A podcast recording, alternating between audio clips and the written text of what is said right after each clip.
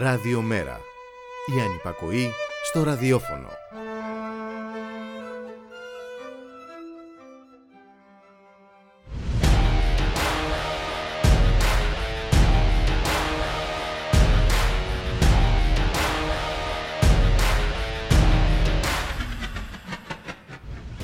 «25 Απριλίου, σαν σήμερα η Επανάσταση των Γαριφάλων στην Πορτογαλία το 1974. Το στρατιωτικό κίνημα αριστερών αξιωματών που οδήγησε στην κατάλυση της δικτατορίας Σαλαζάρ και την επαναφορά της δημοκρατίας μετά από 48 χρόνια.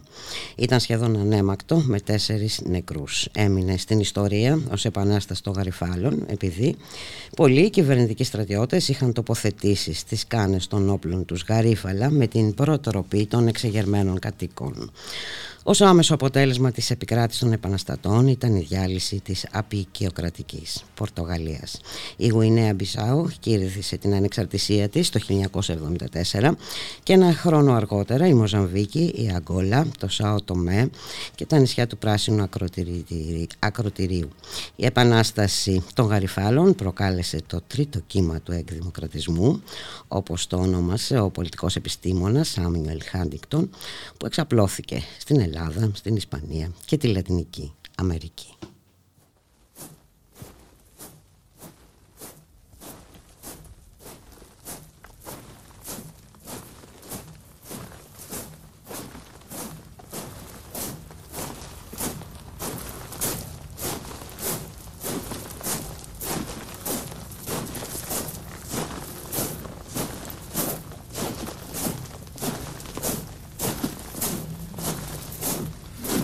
Grândola Vila Morena, terra da fraternidade. O povo é quem mais ordena dentro de ti a cidade. Dentro de ti a cidade, o povo é quem mais ordena, terra da fraternidade, Grândola Vila Morena.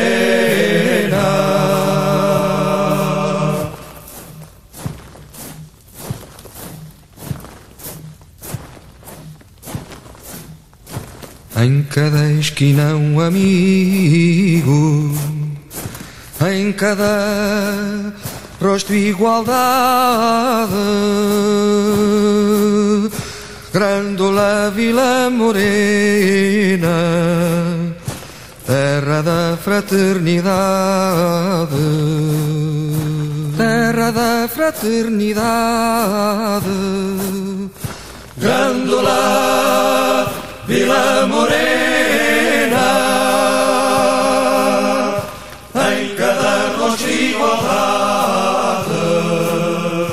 O povo é quem mais ordena.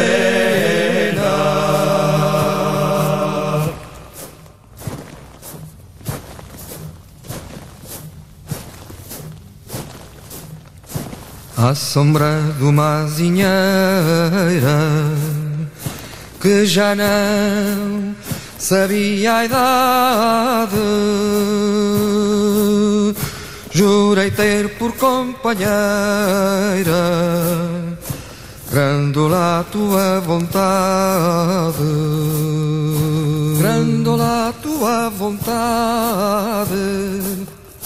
Jurei ter por companheira A sombra de uma azinheira Que já não I love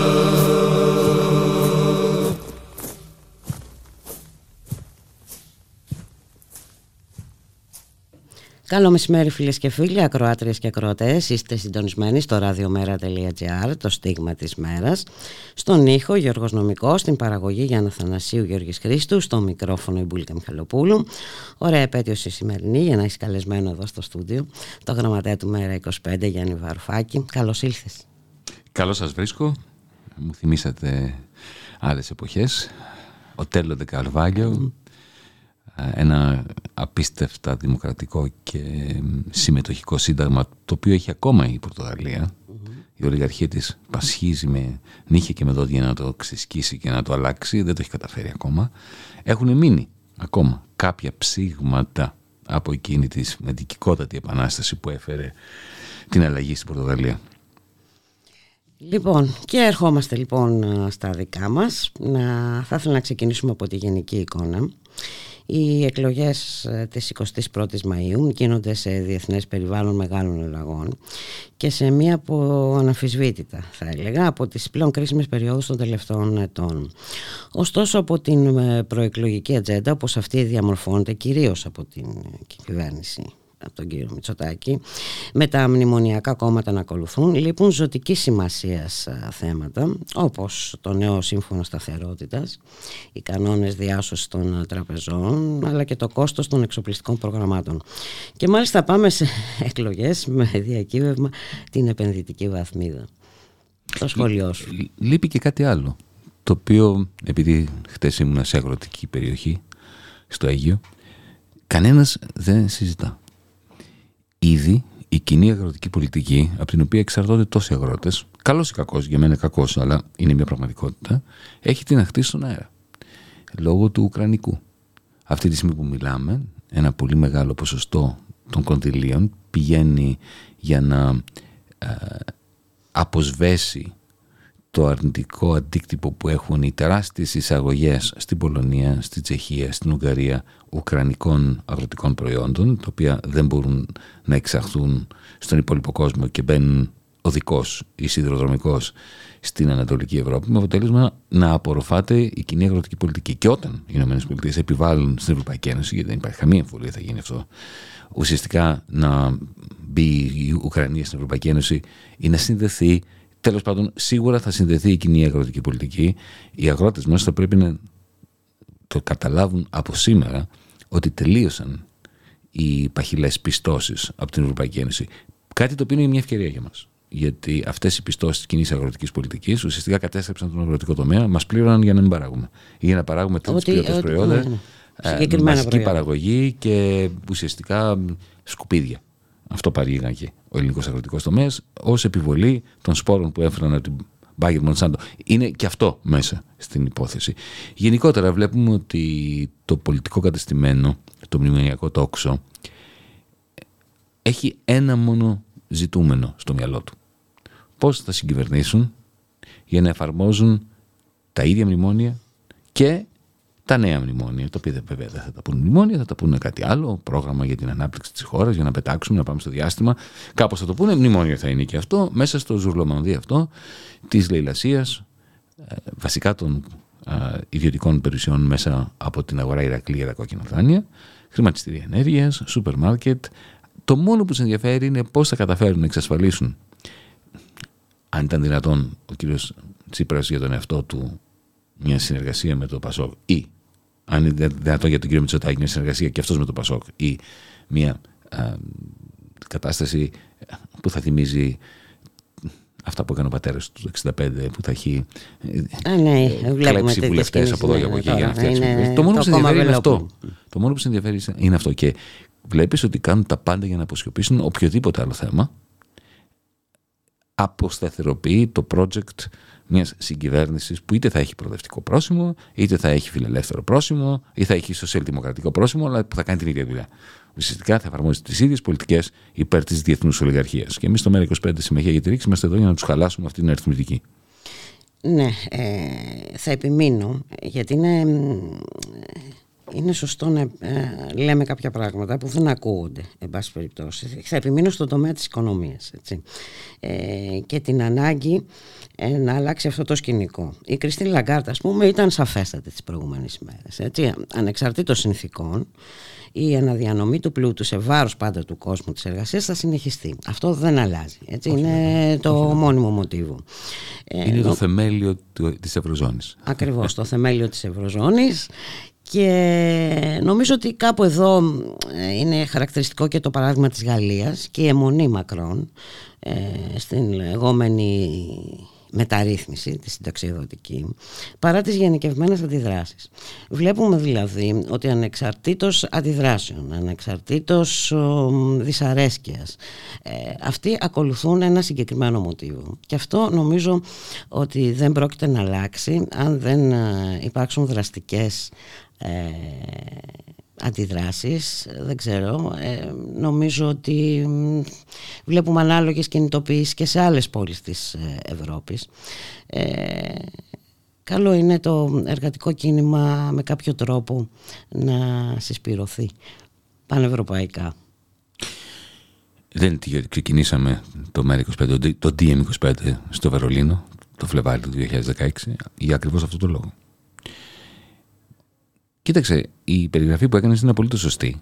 Και επειδή ξέρεις, εγώ έχω την τάση να πιστεύω αυτούς τους μεγαλοκαρχαρίες και τους α, επιτελικούς παίκτες του συστήματος όταν σου λένε κάτι ιδίως όταν το λένε χωρίς τα μικρόφωνα να αναμένα. Mm-hmm. Όλο αυτό που, που περιέγραψε σε μένα μου το είχε προδιαγράψει ο Σόιμπλε. Κάποια στιγμή όταν τον είχα πιέσει να υπεραμεινθεί του μνημονίου το οποίο επέβαλε στη χώρα μας, δεν μπορούσε να το κάνει και μου έλεγε ναι, είναι καταστροφικό για τη χώρα σας. Και όταν τον πίεσε, ωραία, τότε γιατί μας το επιβάλλεις, η απάντηση ήταν δεν καταλαβαίνεις. Το ζήτημα είναι η Γαλλία. Πώς θα επιβάλλω, δεν το είπα ακριβώς έτσι, αλλά ουσιαστικά είπε Τρόικα στη Γαλλία. Και αυτό το βλέπουμε. Και μου είπε και κάτι άλλο. Μου λέει: Με ενισχύει και η δική μου χώρα. Βλέπουμε την Ινδία, το Μπαγκλαντές με πολύ χαμηλούς μισθούς. Εδώ έχουμε πολύ ψηλούς μισθούς. Έχουμε κοινωνικά επιδόματα που δεν μπορούμε να πληρώνουμε για πάντα. Γερνάει η Γερμανία. Με άλλα λόγια, τα μνημόνια τα δικά μας, η λιτότητα η δική μας, ήταν μια πρόβα generale.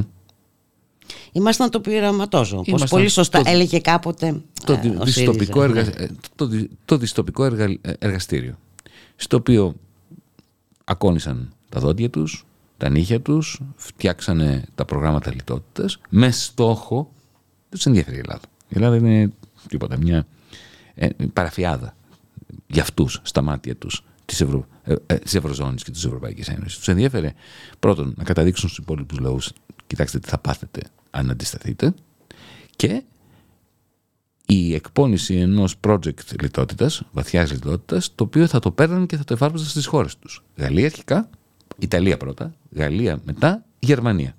Και αυτό το βλέπεις. Ισχύει αυτή τη στιγμή που μιλάμε. Α, οπότε... Με διαφοροποίηση η... πάντα, ε, βέβαια. Αλλά, εντάξει, Όχι τόσο μεγάλη. Η θέμα βαθμού είναι. θέμα βαθμού είναι. Αυτή τη στιγμή η συντριπτική πλειοψηφία των εργαζόμενων στη Γερμανία δεν τα βγάζουν πέρα. Δεν τα βγάζουν πέρα. Κινητοποιούνται όμως και πετυχαίνουν. Και...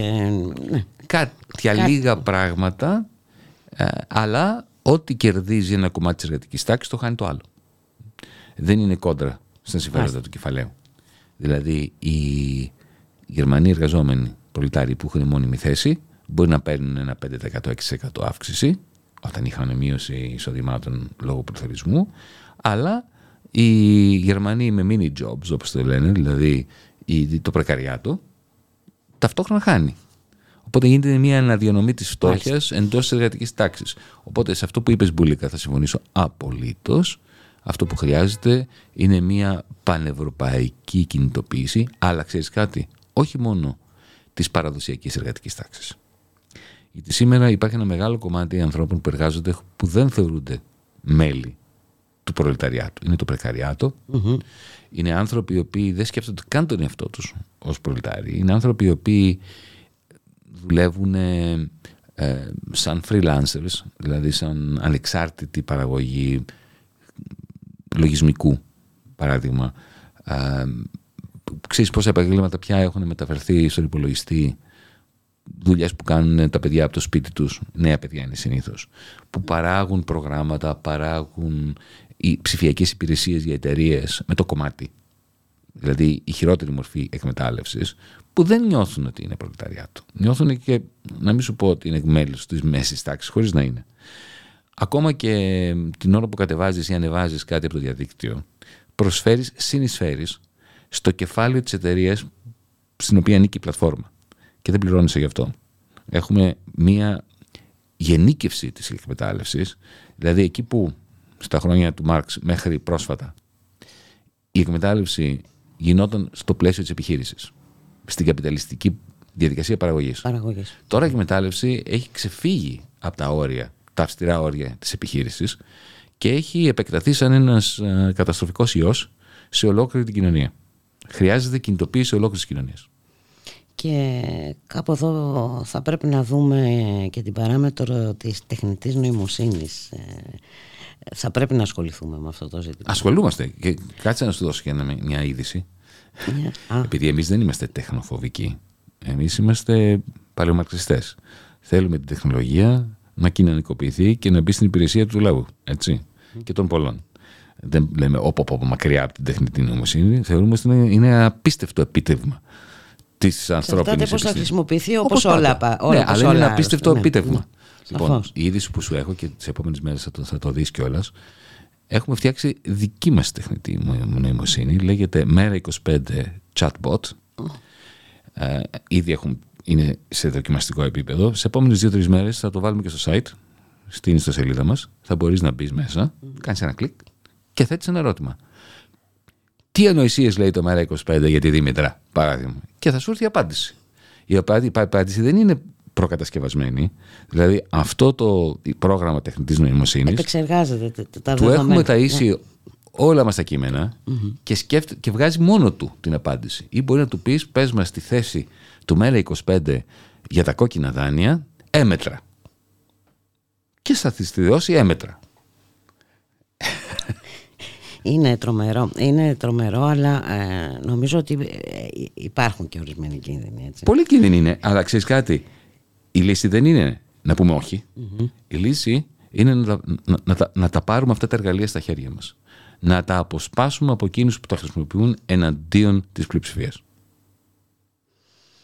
Να επανέλθουμε στην προεκλογική ε, περίοδο. Ε, κάπου βλέπουμε ότι και αυτός ο προεκλογικός διάλογος γίνεται με όρους ε, παλαιών ε, εκλογικών αναμετρήσεων. Ε, με όρους 15, 12, 19 και πάει λέγοντας. Δηλαδή θέλω να πω ε... να μην σου πω και 1985 1981 Οι κομμουνιστές θα έρθουν να σας πάρουν τα σπίτια θα κλείσουν τις τράπεζες. Ε, ναι, ναι, εντάξει, είναι τρομερό όμως. Ε, ακόμα και αυτό το... Να έρθουμε στο σάλο που έχει προκαλέσει το, το, το, το περιβόητο σχέδιο Δήμητρα, έτσι, που είναι ένα απλό σύστημα συναλλαγών. Και όμως έχει προκαλέσει απίστευτη ε, πολεμική ε, διαστρέβλωση. Δηλαδή σκέφτομαι αν ε, προτείνεις ακόμη πιο ριζοσ... κάτι ακόμη ριζοσπαστικότερο με τι θα μπορούσε να γίνει. Κοίταξε, δεν θα τους ενοχλούσε αν ήταν ριζοσπαστικότερο. Τους ενοχλεί ότι είναι τεχνικά Θα μπορούσε και θα έπρεπε να δουλεύει σήμερα. Είναι απολύτως συμβατό με την παραμονή μας στο ευρώ. Για την ακρίβεια βελτιώνει τις πιθανότητες να μπορέσουμε να αναπνέουμε εντός του ευρώ Όσο γιατί, όμως, γιατί όμως γίνεται, βλέπεις, αυτός ο ρημαγδός έτσι, της διαστρέβλωσης, τα fake news, η τρομοκρατία, η διαστρέβλωση, όλο αυτό το πράγμα. Είναι πολύ απλό. Πρώτον, αν είσαι τραπεζίτης, το σύστημα Δήμητρα είναι ο εφιάλτης σου. Γιατί ο τραπεζίτης σήμερα έχει το μονοπόλιο στις πληρωμές. Δηλαδή, εσύ αν θέλεις να πας να πληρώσεις οτιδήποτε, με την χρεωστική σου κάρτα, θα χαρατσώσει και σένα και το καφενείο από το οποίο θα πάρεις τον καφέ σου. Έτσι. Mm-hmm. Εμείς προτείνουμε ένα δωρεάν σύστημα ψηφιακών συναλλαγών. Αν είσαι τραπεζίτης, δεν, δεν κοιτάς παραπέρα. Δεν θες να, να διαβάσεις, να μελετήσεις τις λεπτομέρειες του συστήματος Δήμητρα. Αμέσως λες αυτό είναι εχθρός, πρέπει να το σκοτώσουμε τώρα. Λογικό δεν είναι; Λογικό. Ναι. Δεύτερον, εάν είσαι ε, ένα από τα μνημονιακά κόμματα που θέλουν να τους δοξάζουμε, που έλεγαν ναι σε όλα, όλα αυτά τα χρόνια. Και ποια είναι η βάση, ότι μας, μας έσωσαν, από το Καστελόρις μας σώζουν, αν θυμάσαι, Γεώργιος Παπανδρέου, ότι μας έσωσε επειδή πήρε το μεγαλύτερο δάνειο στην ιστορία, καταδίκασε τη χώρα στην ερημοποίηση, γιατί δεν γινόταν αλλιώς, γιατί αλλιώς η εναλλακτική ήταν να βγούμε από το ευρώ και το να βγούμε από το ευρώ θα ήταν η, η μεγαλύτερη εθνική καταστροφή του κόσμου. Έτσι. Και έχεις λοιπόν ένα σύστημα το οποίο λειτουργεί μια χαρά εντός του ευρώ. Κάνει την επιβίωσή μας μέσα στο ευρώ πιο εύκολη. Και αν έρθει κάποιος και σου απειλήσει και σου πει ότι θα σε πετάξω στο, από το ευρώ, αν δεν πουλήσεις τα παιδιά σου στο δουλεμπόριο, θα του πεις: Ξέρεις κάτι, έχω και ένα σύστημα το οποίο μου μειώνει το κόστος της μετάβασης σε άλλο νόμισμα και θα το χρησιμοποιήσω. Τεράστιος εφιάλτης για τα μνημονιακά κόμματα αυτό. Το άλλο που με διασκεδάζει είναι ότι αν δεις την ομάδα, ομάδα ψέματος, ε, αλήθειας της Νέας Δημοκρατίας, αν δεις τα, τα, τα, κανάλια των ολιγαρχών, τους οποίους ονοματίζουμε κάθε μέρα, το παρουσιάζουν, τους πιάσαμε. Ε, σαν, ε, να σαν να ήταν δημοσιογραφική μια πρόταση που έρευνα, έρχεται από Μια δημοσιογραφική έρευνα η οποία. Πώς πιάσανε το Μητσοτάκι να παρακολουθεί τον Ανδρουλάκη; Έτσι πιάσαν το Βαρουφάκι να έχει προτείνει το Δήμητρα. Η διαφορά ποια είναι; Ότι εγώ βροτοφωνάζω το Δήμητρα χρόνια τώρα. Το έχουμε καταθέσει ως νομοσχέδιο, σχέδιο νόμου στη Βουλή. Πριν δύο χρόνια και κανένας δεν μας έδινε σημασία. Τώρα ξαφνικά το ανακάλυψε και λέει. Και είναι και στις 7 σημεία το μέσα. Μας πιάσετε. Χάρη μας κάνετε. Το ότι το διαστερβλώνετε βέβαια και έρχονται και λένε ε, θέλει να κλείσει τις τράπεζες. Όταν εμείς τι λέμε. Εμείς σε καμία περίπτωση ούτε θα κλείσουμε τράπεζες, ούτε θα βγούμε από το ευρώ. Αν κλείσουν την τράπεζα, θα το χρησιμοποιήσουμε. Έτσι. Και, και αν χρειαστεί να βγούμε από το ευρώ, γιατί υπάρχει και αυτή η περίπτωση. Είναι το αντίστοιχο. Πολύ άκουσε. Φαντάσου για να. Τηρουμένων απολύτως των αναλογιών. Έρχεται ο Μητσοτάκης και λέει: Θα αγοράσω ραφάλ. Φαντάσου οι δημοσιογράφοι να φωνάζει: Θέλει πόλεμο. Είναι το αντίστοιχο. Τα ραφάλ τα παίρνεις, άσχετο αν εμείς τα καταψηφίσαμε γιατί ήταν μια απέσια ε, σύμβαση. Έτσι. Αλλά εξοπλίζεσαι, εξοπλίζεις το στρατό σου για να μην γίνει πόλεμος. Φαντάσου να σε κατηγορήσει ως εθνικό προδότη κάποιος, είσαι υπουργός Εθνικής Αμήνης και σε κατηγορεί ότι επειδή οργανώνεις, τι θα κάνεις σε περίπτωση που σου επιτεθούν, ότι θέλεις πόλεμο. Αυτό δεν θα γινόταν ποτέ στην περίπτωση των Ραφάλ, στην περίπτωση του πολέμου. Το κάνουν όμως για τον Δήμητρα. Τι λέμε εμείς; Αν δεχτούμε οικονομικό πόλεμο, όπως δεχτήκαμε το 2015. Γιατί υπάρχει καμία αμφιβολία ότι ο Ντράγκη έκλεισε τις τράπεζες. Ποιος τις έκλεισε, ο Βαρουφάκης; Ο Ντράγκη. Μαζί με τον Στουρνάρ. Ο Στουρνάρ από το Δεκέμβριο του 2014, πριν γίνουμε κυβέρνηση, ξεκίνησε τον bank run. Επίτηδες. Είπε σε συμμάζοξη στην Τράπεζα της Ελλάδας, η οποία πήρε τεράστια δημοσιότητα από την καθημερινή την επόμενη μέρα, 15 Δεκεμβρίου, γιατί τα θυμάμαι κιόλας, ότι θα έχουμε λέει πρόβλημα ρευστότητας, προβλέπω. Είναι το αντίστοιχο ενός πυροσβέστης, να μπαίνει σε ένα κατάμεστο θέατρο και να φωνάζει με, την, με τη στολή του πυροσβέστη «Τρεχάτε χριστιανοί έξω και εγώμαστε». Έτσι ξεκινάει ένα bankrun. Από ένα κεντρικό τραπεζίτη επίργο, τον κύριο Γιάννη Στουρνάρα, ο οποίος το ξεκίνησε επίτηδες. Γιατί βλέπανε ότι θα χάσει η Νέα Δημοκρατία στις εκλογές και θα κερδίσει ο ΣΥΡΙΖΑ. Και μετά έχει την κυρία Μπακογιάννη, έχει τον κύριο Γεωργιάδη, ε, θυμάσαι, που έλεγαν στον κόσμο: Βγάλετε τις καταθέσεις σας ναι, ναι, και παρακαλούσαν ταυτόχρονα τον Γερούν και τον Τράγκη να κλείσουν τις τράπεζες και μετά τις κλείνουν τις τράπεζες. Λοιπόν, αυτό είναι οικονομική τρομοκρατία. Θα ξαναγίνει. Ελπίζω πως όχι. Αν γίνει όμως δεν πρέπει να έχουμε ένα όπλο. Αυτό είναι το ερώτημα. Εμείς λέμε ναι. Ποιος διαφωνεί; Αυτό δεν είναι και, και το καθήκον. Ε, είναι σαν να λες, παιδί μου, ξέρεις. Έχεις ένα νοσοκομείο. Ναι. Έχεις ένα νοσοκομείο. Έτσι. Το οποίο έχει μια γεννήτρια. Σε περίπτωση που πέσει το ρεύμα της ΔΕΗ, να, να βάλει μπρος την ταινία, να μην, χαλα... να, καταστραφεί... να μην πεθάνει ο άνθρωπος στο χειρουργείο. Φαντάζομαι να κατηγορηθεί το νοσοκομείο ότι στόχο έχει να καταργήσει τη ΔΕΗ, γι' αυτό έχει βάλει γεννήτρια. γεννήτρια. Είναι το αντίστοιχο. Ναι, ναι. Ε, ναι, ναι, υπάρχουν ε, αναλογίες. Και μάλιστα επιμένουν από ό,τι βλέπω. Δηλαδή και σήμερα ο Κυριάκος Μητσοτάκης ε, επέμεινε στην κινδυνολογία ε, για το σχέδιο Δήμητρα. Και μάλιστα έκανε λόγο για κούρεμα καταθέσεων. Ε, και είναι τρομερό. Όταν ήδη οι καταθέσεις έχουν κουρευτεί. ε; Όχι έχουν κουρευτεί, κουρεύονται καθημερινά. Κουρεύονται καθημερινά. Συγγνώμη, η εφορία κάνει δεκάδες χιλιάδες κάθε μέρα κατασχέσεις από λογαριασμούς ανθρώπων που δεν μπορούν να πληρώσουν και έχουν το θράσος να κινδυνολογούν ότι εμείς θα κουρέψουμε τις καταθέσεις. Αν είναι δυνατόν. Α, και το άλλο που λένε, λέει, θα, θα φτιάξει λέει, νόμισμα Δήμητρα. Ο Βαρουφάκης. είναι, σαν να, είναι σαν να κατηγορείς σαν να κατηγορείς τη Eurobank, για παράδειγμα, έτσι, σαν να λες σε κάποιον που έχει λογαριασμό στη Eurobank, για παράδειγμα, με πόσα Eurobank θα αγοράσεις τσιγάρα. Τέτοια ανοησία οι συναλλαγές στο σύστημα Δήμητρα θα γίνονται σε ευρώ, βέβαια. Απλά θα είναι, είναι η πλατφόρμα που θα το λέμε Δήμητρα. Δεν σας αρέσει να το πούμε Δήμητρα, να το πούμε κάτι άλλο. Δεν μου ναι, λέτε, εντάξει. όταν ο Πιερακάκης φτιάχνει πλατφόρμες για επιστρεπτές, για market pass, για δεν ξέρω τι pass, fuel pass κτλ. Είπε κανένας με τι πιαλακάκιδε θα πληρώνουμε το σούπερ μάρκετ ή το βενζινάδικο; Είναι, δεν ξέρω, το, το επίπεδο της... Ε, είναι πολύ χαμηλό. Κοίταξε, αυτό είναι πολύ καλό. Αυτό είναι πολύ καλό. Θα μου επιτρέψεις να σου πω ότι χαίρομαι πάρα πολύ. Γιατί όταν τους βλέπεις να πέφτουν τόσο πολύ χαμηλά, να χρησιμοποιούν τέτοιου είδους γελία επιχειρήματα που δεν πείθουν κανέναν. Είναι ξεκάθαρο ότι οι άνθρωποι αυτοί βρίσκονται σε πανικό. Και να σου πω γιατί βρίσκονται σε πανικό. Γιατί είχαν πιστεί, όπως είχαν πιστεί το 19, ότι το ΜΕΡΑ 25 δεν θα μπει στη Βουλή, είχαν πει στου εαυτούς τους ότι δεν θα ξαναμπούμε στη Βουλή. Και έτσι θα ήταν μια ωραία ατμόσφαιρα στη Βουλή. Το κουκουέ είναι στη γωνία του, δεν ασχολείται έτσι κι αλλιώς. Θα φτιάχνει μια ωραία συγκυβέρνηση, είτε θα ήταν Πασόκ Νέα Δημοκρατία, είτε θα ήταν Πασόκ ΣΥΡΙΖΑ, είτε θα ήταν και τρεις. Τώρα εμείς τους χαλάμε τη σούπα. Mm-hmm. Που είναι στόχος μας, γι' αυτό υπάρχουμε. Γι' αυτό είμαι και πάρα πολύ χαρούμενος. Ναι, και όλες αυτές οι επιθέσεις, ε, κατά την άποψή μου, ε, δείχνουν ότι υπάρχει ρεύμα. Κοιτάξτε, το ρεύμα υπάρχει έτσι κι αλλιώς, ανεξάρτητα από τι επιθέσεις. Επειδή υπάρχει ρεύμα, έχεις δίκιο, έχουν τώρα μουρλαθεί. Αλλά πραγματικά έχουν μουρλαθεί. Αυτά, αυτά που λένε. Είναι, εγώ πραγματικά γελάω. Αλλά από την άλλη μεριά. Ναι, κάποιος ξε... όμως που δεν είναι απόλυτα εξοικειωμένος ή κάποιος που ενημερώνεται μόνο από τα κανάλια. Εντάξει, που μπορεί και να πέσει στην παγίδα. Δεν νομίζω. Αυτοί που έχουν πέσει στην παγίδα έχουν πέσει στην παγίδα εδώ και πολύ καιρό. Είναι αυτοί που πέσαν την παγίδα μετά το 2015, ότι ο Βαρφάκης έκλεισε τις τράπεζες όταν τις έκλεισε ο Ντράγκη, ότι αν κάνουμε τα καλά παιδιά υπάρχει πιθανότητα να ορθοποδήσουμε. Όποιος το πίστεψε αυτό, δεν υπήρχε πιθανότητα εμείς να, να τον πείσουμε, να την πείσουμε. Οπότε αυτό που γίνεται σήμερα αυτές τις μέρες, αν μη τι άλλο, κάνει κάποιους ανθρώπους να πει κάτσε ρε παιδιά. Τα παραλέτε.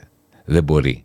Δεν μπορεί να, να λέτε ότι να ανακαλύψετε κάτι που αυτοί οι άνθρωποι το λένε τώρα τόσα χρόνια. Για να το λένε, δεν ντρέπονται γι' αυτό. Το πιστεύουν και κάτσε να δούμε τι είναι. Οπότε κερδίζουμε πολύ περισσότερο κόσμο στο ΜΕΡΑ25, συμμαχία για τη ρήξη, από ότι χάνουμε με αυτή την ιστορία. Επιτρέψτε όμως να σου πω ότι νομίζω ότι η πίεση δεν είναι κόντρα σε εμάς. Θέλαν πάρα πολύ τόσο ο κύριος Μητσοτάκης όσο και ο κύριος Τσίπρας να μπούμε στη Βουλή. Είχαν πει στον εαυτό τους ότι θα καταφέρουν να μας κρατήσουν απ' έξω. Mm-hmm. από εκεί πέρα, όταν είδαν ότι δεν υπάρχει πιθανότητα να είμαστε εκτός Βουλής, και είναι ξεκάθαρο αυτό πια, ο κ. Μητσοτάκης αποφάσισε να χρησιμοποιήσει την παρουσία μας τη σίγουρη παρουσία μας στη Βουλή για να δημιουργήσει δυσκολίες στον κύριο Τσίπρα. Αυτή τη στιγμή τι κάνει. Απαιτεί από τον κύριο Τσίπρα, όπως απαιτούσε να αποκηρύξει τον Πολάκη, έτσι σήμερα απαιτεί να αποκηρύξει το ΜΕΡΑ25 και να πει με αυτούς του ΜΕΡΑ25 που παίζουν με τη δραχμή δεν θα κάνουμε ποτέ συγκυβέρνηση. Αλλά αυτό θα χαλάσει το αφήγημα του κύριου Τσίπρα. Που μέχρι τώρα είναι ότι θα κάνουν και αυτοί μαζί μας θα έρθουν. Οπότε είναι μια τραγωδία ενδομνημονιακή αυτή που εμάς μας αφήνει παγερά αδιάφορους για την ακρίβεια καθόμαστε και το διασκεδάζουμε να τους παρακολουθούμε να ζουν αυτό το δράμα το μνημονιακό. Εμείς είμαστε εδώ και ουσιαστικά τι κάνουμε; Αυτό που κάνουμε όλα αυτά τα χρόνια. Λέμε αυτό που πιστεύουμε πιστεύουμε αυτό που λέμε παρουσιάζουμε τις προτάσεις μας και παρεμπιπτόντως δεν το είχαμε ονομάσει Δήμητρα το ονομάσαμε Δήμητρα μετά αλλά αυτό το σύστημα επί της ουσίας το Δήμητρα ήταν και στο προεκλογικό μας πρόγραμμα τον Ιούλιο του, 10, του, του 19. Έτσι, δεν είναι καθόλου καινούργια. Ναι, καλά, αυτό είναι σαφές ε, πια. Αλλά επειδή αναφέρθηκες και στον ε, Αλέξη Τσίπρα, έδωσε σήμερα μια συνέντευξη και κληθείς να σχολιάσεις τις θέσεις του ΜΕΡΑ25 και αν αυτές επηρεάζουν ενδεχόμενη συνεργασία είπε ότι δεν γνωρίζει ποιο είναι το πρόγραμμα και τι ακριβώς έχει πει ο κύριος Βαρουφάκης ε, οι κυβερνήσεις είπε συνεργασίας γίνονται σε προγραμματική βάση συμφωνημένη Κάτι ναι. ανάλογο δεν είναι. Συμφωνημένοι πότε συμφωνημένοι. Ακριβώς. Αυτό θέλω να πω. Τη Δευτέρα το πρωί μετά τις εκλογές, μέχρι την Τετάρτη το απόγευμα. Αυτές είναι οι αστείωτες που λέει ο κύριος Τσίπρας και ο ΣΥΡΙΖΑ και έχει πρόβλημα με το δικό του κόσμο. Γιατί ο κόσμος του ΣΥΡΙΖΑ, με τους οποίους μπορεί να διαφωνούμε κτλ., αλλά είμαστε πολύ κοντά και αισθητικά και ιδεολογικά και πολιτιστικά. Έτσι. Είμαστε κοντά με τους ανθρώπους του ΣΥΡΙΖΑ, κακά τα ψέματα. Έχουν πρόβλημα με τον κύριο Τσίπρα και με την ηγεσία. Γιατί εμείς τι κάνουμε. Τώρα δύο χρόνια λέμε, σχεδόν εκλυπαρούμε. Ελάτε να μιλήσουμε. Mm-hmm. Θέλεις ε, συμφωνημένο πρόγραμμα; Ωραία. Δεν θα, δεν θα συμφωνήσουμε, αλλά τουλάχιστον να εξερευνήσουμε προεκλογικά τις δυνατότητες σύγκλησης. Πού αποκλίνουμε πολύ, πού αποκλίνουμε λιγότερο, πού συγκλίνουμε πιο πολύ, για να είμαστε πιο έτοιμοι. Και όταν μας λες, ελάτε μετά την Κυριακή των εκλογών, ουσιαστικά μας λες, τι μας λέει; Μπουλίκα, τι μας λέει η ηγεσία του ΣΥΡΙΖΑ; Να είμαστε ξεκάθαροι. Mm-hmm.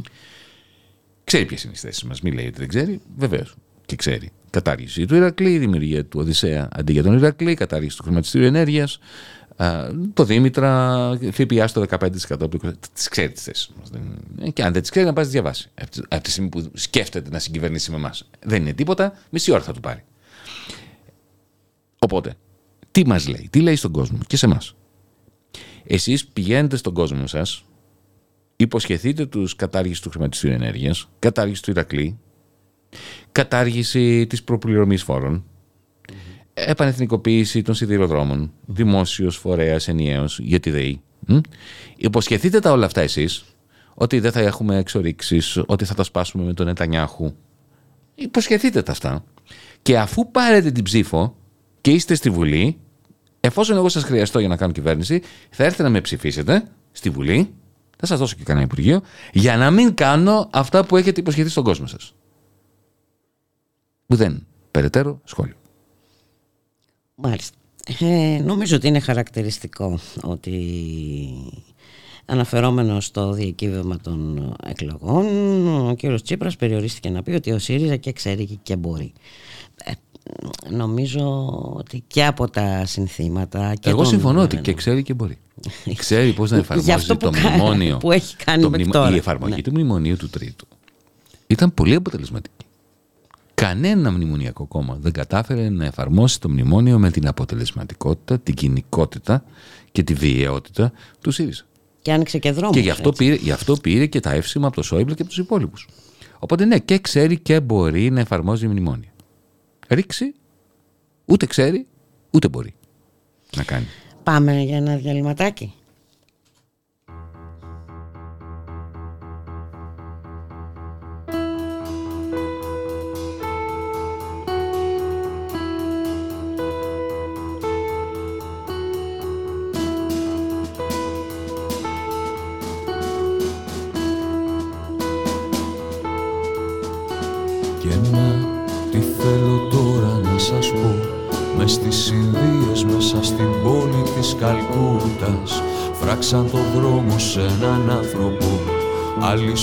Αλυσοδέσαν έναν άνθρωπο εκεί που ευάδιζε Να το λοιπόν γιατί δεν καταδέχουμε Να υψώσω το κεφάλι στα στροφότιστα διαστήματα. Θα πείτε τα άστρα είναι μακριά Κι η γη μας τόσο δα μικρή.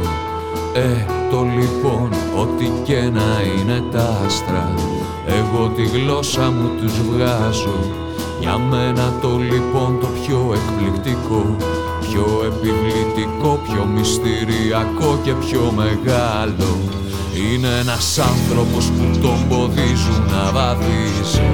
Είναι ένας άνθρωπος που τον αλυσοδένουνε. Είναι ένας άνθρωπος που τον ποδίζουν να βαδίζει. Είναι ένας άνθρωπος που τον αλυσοδένουνε Είναι ένας άνθρωπος που τον ποδίζουν να βαδίζει. Είναι ένας άνθρωπος που τον αλυσοδένουνε. Είναι ένας άνθρωπος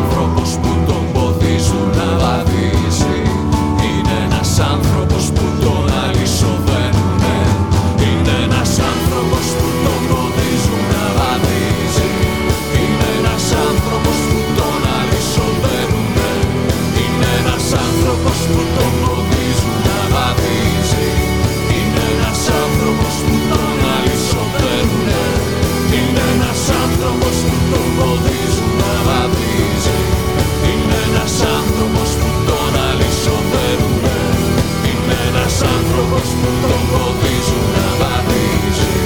Είναι ένας άνθρωπος που τον αλυσοδένουνε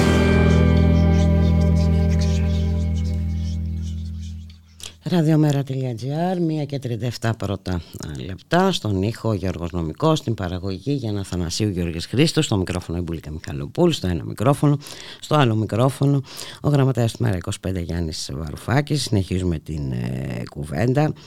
Ε, να πάμε σε ένα άλλο θέμα. Ε, με αφορμή ε, δυστυχώς το έγκλημα των τεμπών, είδαμε ότι τα, το νιώσαμε, τα κοινωνικά αντανακλαστικά δεν είναι ενυπνώση όπως θα ήθελαν ε, κάποιοι να είναι.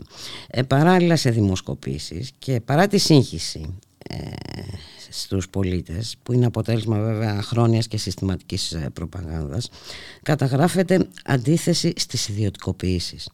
Το ζήτημα είναι πως όλες αυτές τις δυνάμεις θα γίνουν ένα ρεύμα πλειοψηφικό ε, έτοιμο ε, να συμμετέχει στις απαιτούμενες αλλαγές που πρέπει να γίνουν γιατί είμαστε σε, κυριολεκτικά σε οριακό σημείο σε αυτή τη χώρα.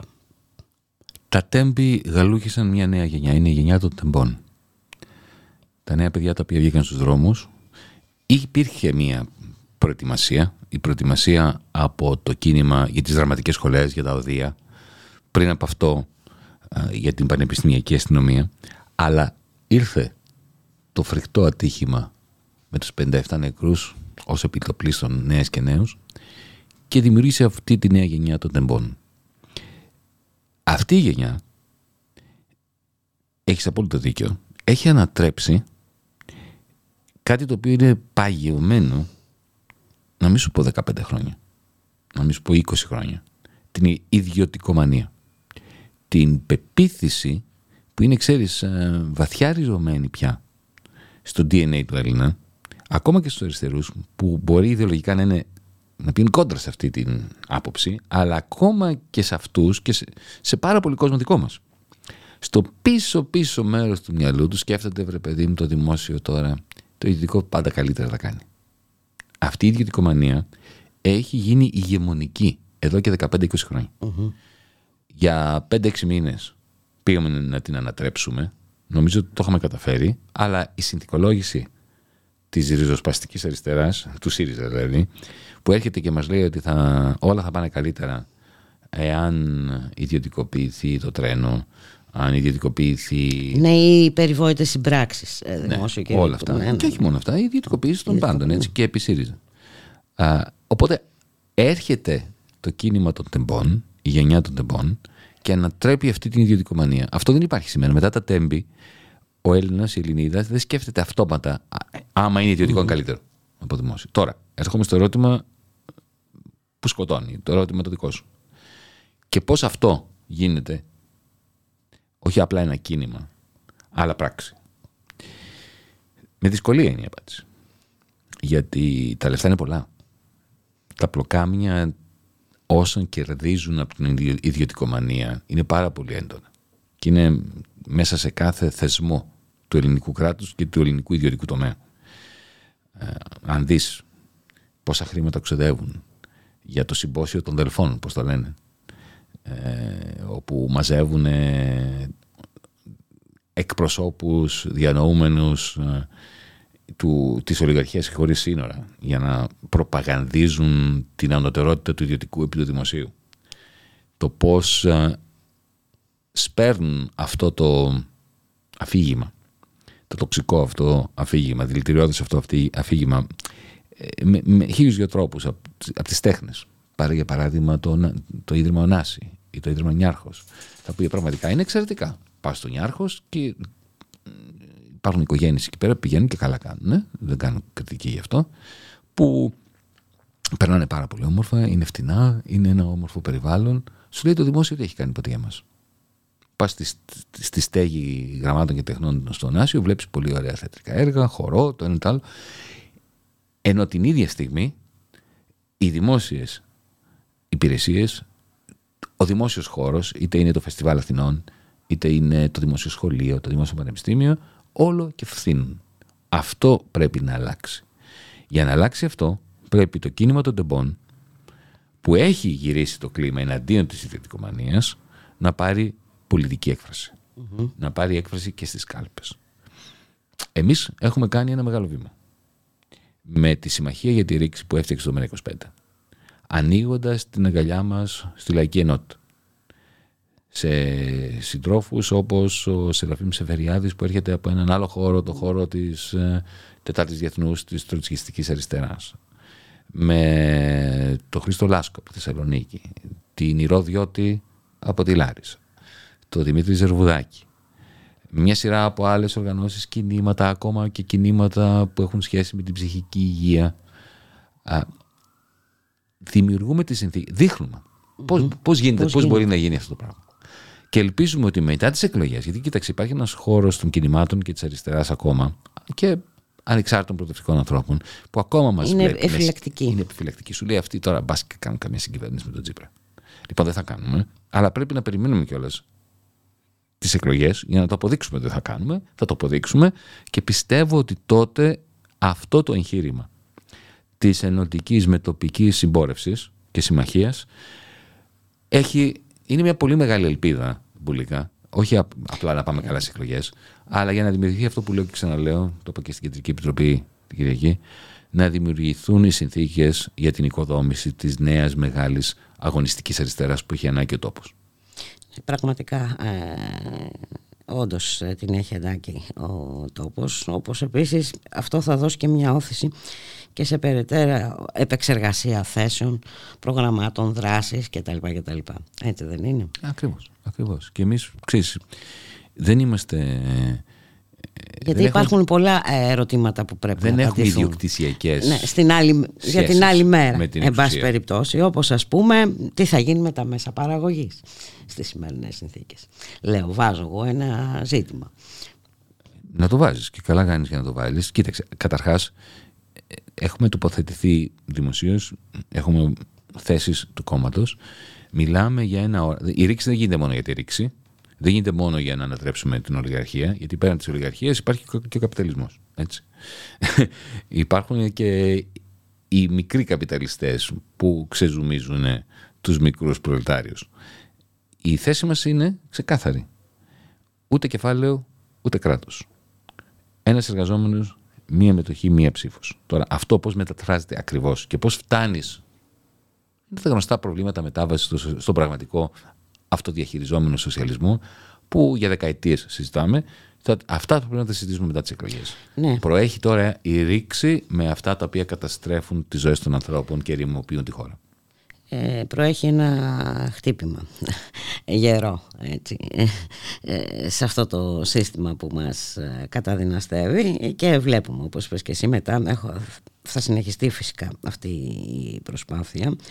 Και εξάλλου αν ρίξουμε και μια ματιά στο διεθνές περιβάλλον ε, δεν αναφέρθηκα τυχαία στην αρχή στις αλλαγές που γίνονται γιατί και με αφορμή βέβαια τον πόλεμο στην Ουκρανία βλέπουμε τι γίνεται στην Λατινική Αμερική. Βλέπουμε τις προσπάθειες για δημιουργία ενός άλλου νομίσματος που θα αντικαταστήσει ε, το δολάριο. Βλέπουμε την δυτική υπεροχή να φθήνει νομίζω ότι είναι, είναι σαφές αυτό. Δεν ξέρω πού, πού θα οδηγήσει. Μην ξεχνάμε ότι υπάρχει και ε, ένας πόλεμος εν εξελίξη. ε, υπάρχει και ε, όπως να το κάνουμε σίγουρα υπάρχει και ένας κίνδυνος πυρηνικού χτυπήματος έτσι δεν είναι δεν μπορούμε να αποκλείσουμε κάτι τέτοιο ποτέ Ποτέ δεν μπορούμε να το αποκλείσουμε όταν δεν το αποκλείουν αυτοί που έχουν τα πυρηνικά όπλα. Ακριβώς. Αν κάποιος έχει το revolver και λέει: Εγώ θα χτυπήσω, θα πυροβολήσω, θα πούμε εμείς ότι δεν μπορεί. Μπορεί. Πάμε τώρα λίγο στο νόμισμα στο οποίο αναφέρθηκες. Κοίταξε. Από το 1971 και μετά την κατάργηση του συστήματος Bretton Woods το οποίο ήταν ένα σύστημα πολύ ενδιαφέρον θα μείνει στην παγκόσμια ιστορία ως κάτι το πολύ περίεργο και παράξενο για, για σκέψτε το από το 1944 στο Bretton Woods που έγινε η συνέλευση και πάρθηκαν κάτι αποφάσει μέχρι το 71, 15 Αυγούστου, που ο Ρίτσαρντ Νίξον το τίναξε στον αέρα. Είχαμε ένα σύστημα, ουσιαστικά είχαμε ένα κοινό νόμισμα mm-hmm. παγκοσμίως. Χωρίς τη Σοβιετική Ένωση και τις σοσιαλιστικές χώρες. Αλλά όλος ο δυτικός κόσμος ήταν. Ουσιαστικά είχαμε το δολάριο. Γιατί θυμάσαι κι εσύ, θυμάμαι κι εγώ, είμαστε αρκετά παλιοί. Είχαμε ισοτιμία 30 προς 1. 30 δραχμές, ένα δολάριο. Για πάντα. Δηλαδή ο κόσμος δεν άνοιγε την εφημερίδα να δει πόσο πάει το δολάριο σήμερα. Ήταν πάντα 30. 30 Μέχρι το 57 ήταν 15, μετά ο Μαρκεζίνης που ήταν υπουργός συντονισμού, τι ήταν τότε, επί Κωνσταντίνου Καραμαλή, έκανε μια υποτίμηση και το πήγε στο 30 προς 1. Αλλά έμεινε το ίδιο από το 57 μέχρι το 1975. Αυτά είναι, δεν μπορούν να τα πιστέψουν. Είχε την ίδια ισοτιμία. Βέβαια είχες capital controls. Είχες περιορισμούς στο πόσο συνάλλαγμα μπορούσες να βγάλεις Ε, κατα, καταργείται λοιπόν αυτό το σύστημα το 1971 για ένα λόγο, απλό λόγο. Οι Ηνωμένες Πολιτείες δεν μπορούσαν να το, να το συντηρήσουν πλέον. Γιατί για να το συντηρήσουν αυτό έπρεπε να έχουν εμπορικό πλεόνασμα απέναντι στον υπόλοιπο κόσμο. Όταν έπρεπε να έχουν και να έχουν έλλειμμα, έτσι, ουσιαστικά εξήγαγαν πιο πολλά δολάρια.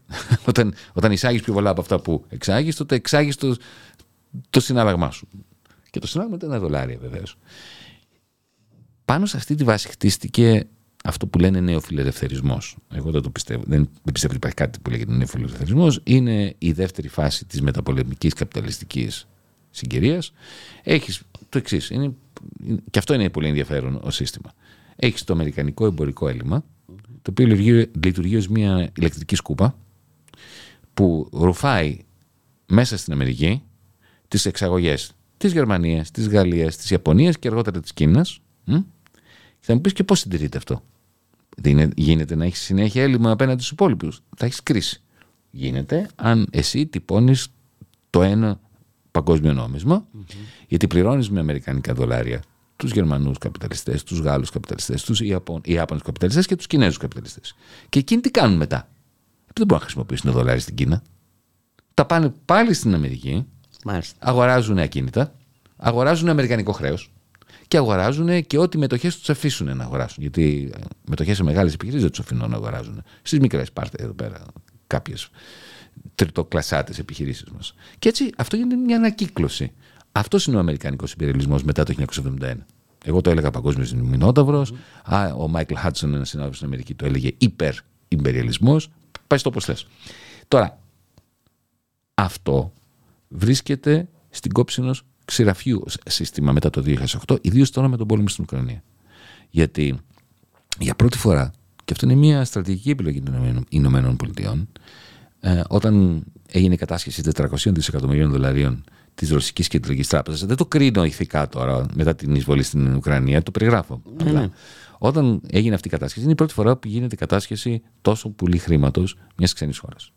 Δολαρίων. Άμα είσαι Κινέζος και έχεις τα χρήματά σου σε δολάρια, τις επενδύσεις σε δολάρια, είτε ιδιώτης είτε κράτος, δεν θα αρχίσεις να λες: Ούψ, τι γίνεται εδώ. Τα πήραν από το Πούτιν σήμερα, τα πάρουν από μένα αύριο. Mm-hmm. Οπότε αρχίζεις να σκέφτεσαι εναλλακτικά. Και γι' αυτό λες ότι εδώ υπάρχει, και όταν λέμε για δεύτερο νόμισμα, δεν εννοούμε τώρα BRICS και ανοησίες, το κινέζικο θα είναι. Το One.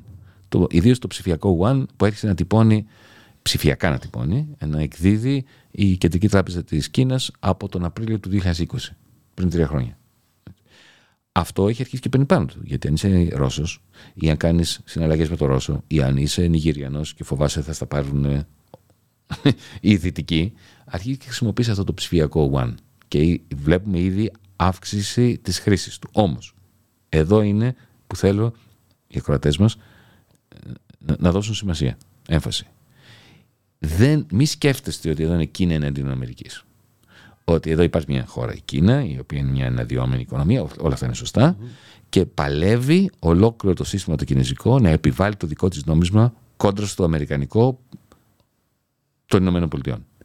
Δεν είναι έτσι ο μεγαλύτερος εχθρός του κινέζικου νομίσματος της μετατροπής του σε παγκόσμιο νόμισμα που να μπορεί να ε, ανταγωνιστεί το αμερικανικό δολάριο η μεγαλύτερη εχθρή του κινέζικου νομίσματος της πρωτοκαθεδρίας του κινέζικου νομίσματος είναι οι κινέζοι καπιταλιστές. Γιατί αν είσαι κινέζος καπιταλιστές στη Shenzhen ή Shanghai και πουλάς αλουμίνιο σε μια αμερικανική εταιρεία που σε πληρώνει σε δολάρια και εσύ αυτά τα δολάρια τα τοποθετήσεις στις ΗΠΑ, το τελευταίο πράγμα που θέλεις να δεις είναι το κινέζικο νόμισμα να ανατρέπει την επικυριαρχία του Αμερικανικού δολαρίου. Άρα η μεγάλη σύγκρουση, από την οποία θα εξαρτηθεί το κατά πόσο το δολάριο θα κρατήσει, θα, θα κρατήσει την επικυριαρχία του, γίνεται εντός του Κομμουνιστικού Κόμματος της Κίνας, στο οποίο μέσα, μην το ξεχνάμε αυτό, εκπροσωπούνται τόσο οι Κινέζοι καπιταλιστές, όσο και οι Κινέζοι προλετάροι. Μάλιστα, πολύ ενδιαφέρον όλο αυτό. Ε, εδώ να είμαστε, να είμαστε καλά, να δούμε τι θα γίνει. Εδώ έχουμε κάποιες ε, ερωτήσεις από ακροατές.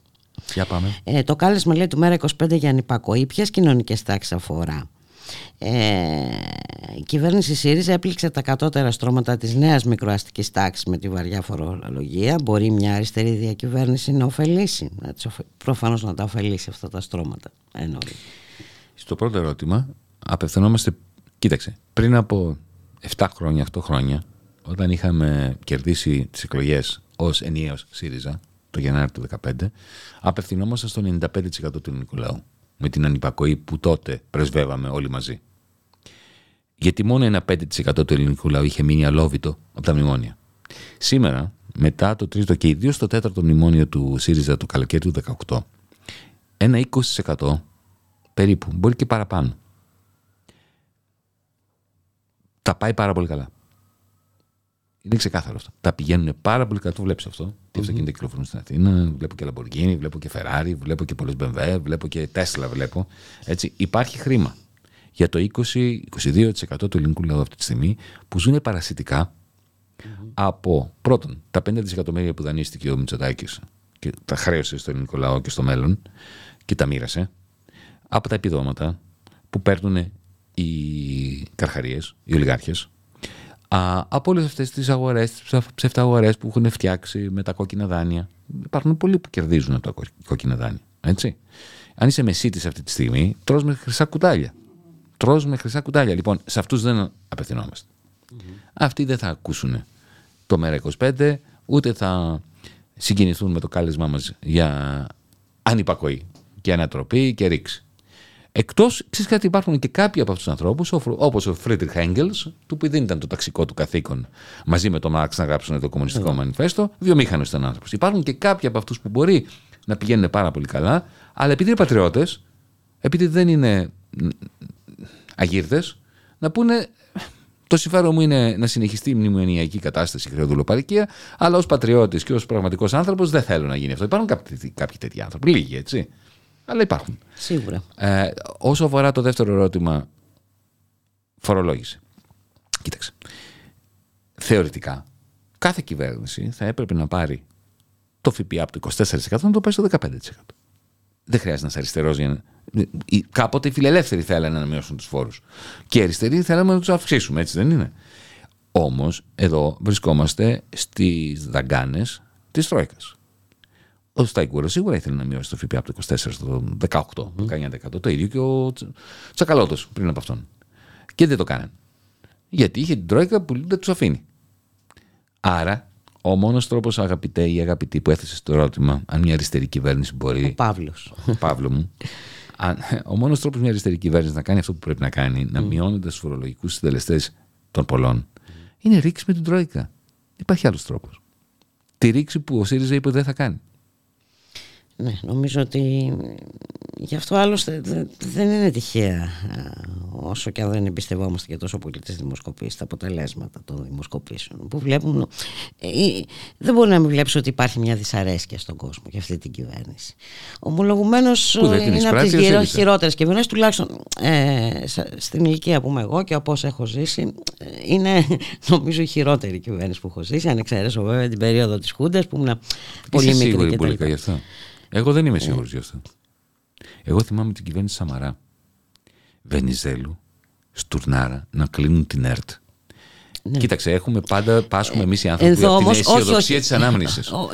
Απλά να σου πω Εδώ όμως έχουμε δει τη δημοκρατία στα χειρότερά της. Γιατί τότε τι ήταν με το κλείσιμο τη Όχι, αυτό να μου πεις. Ε; Ναι. Τι ήταν, δεν... όταν περνάγανε ναι. χίλιες σελίδες νομοσχέδιο, χωρίς να το διαβάζει κανένας, μεταφρασμένο με Google Translate. Κάτσε τώρα. Να σου πω ποια είναι η διαφορά ότι τότε ήταν ξεκάθαρο στο 90% των Ελλήνων, ακόμα και σε αυτούς που ψήφιζαν τη Νέα Δημοκρατία και το Πασόκ, ότι το πράγμα δεν βγαίνει. Το πράγμα δεν, βγαίνει, ε, δεν έβγαινε και φαινοταν Και υπήρχε ένα κλίμα αισιοδοξία ότι όπως νιώθαμε και στη Χούντα, που τα πράγματα είναι χάλια, αλλά ξέραμε, πρέπει παιδί μου, κάποια στιγμή θα πέσουν οι στεγματάσχε. Δεν μπορεί. Και βλέ, τους Κάποιοι φρόντισαν γι' αυτό, εν πάση περιπτώσει. Ναι. Τώρα έχει περάσει δυστυχώς το ψέμα, το τεράστιο ψέμα, ότι τα πράγματα πάνε όσο καλά μπορούν να πάνε. Οπότε έχεις όλα αυτά που λες με την αίσθηση των πολλών ανθρώπων ότι τελικά ίσως να μην υπάρχει εναλλακτική. Ότι αυτό που γίνεται μας καταστρέφει, αλλά δεν υπάρχει εναλλακτική. Αυτό, συμφωνώ μαζί σου, είναι το χειρότερο. Το χειρότερο που μπορεί να συμβεί σε ένα λαό.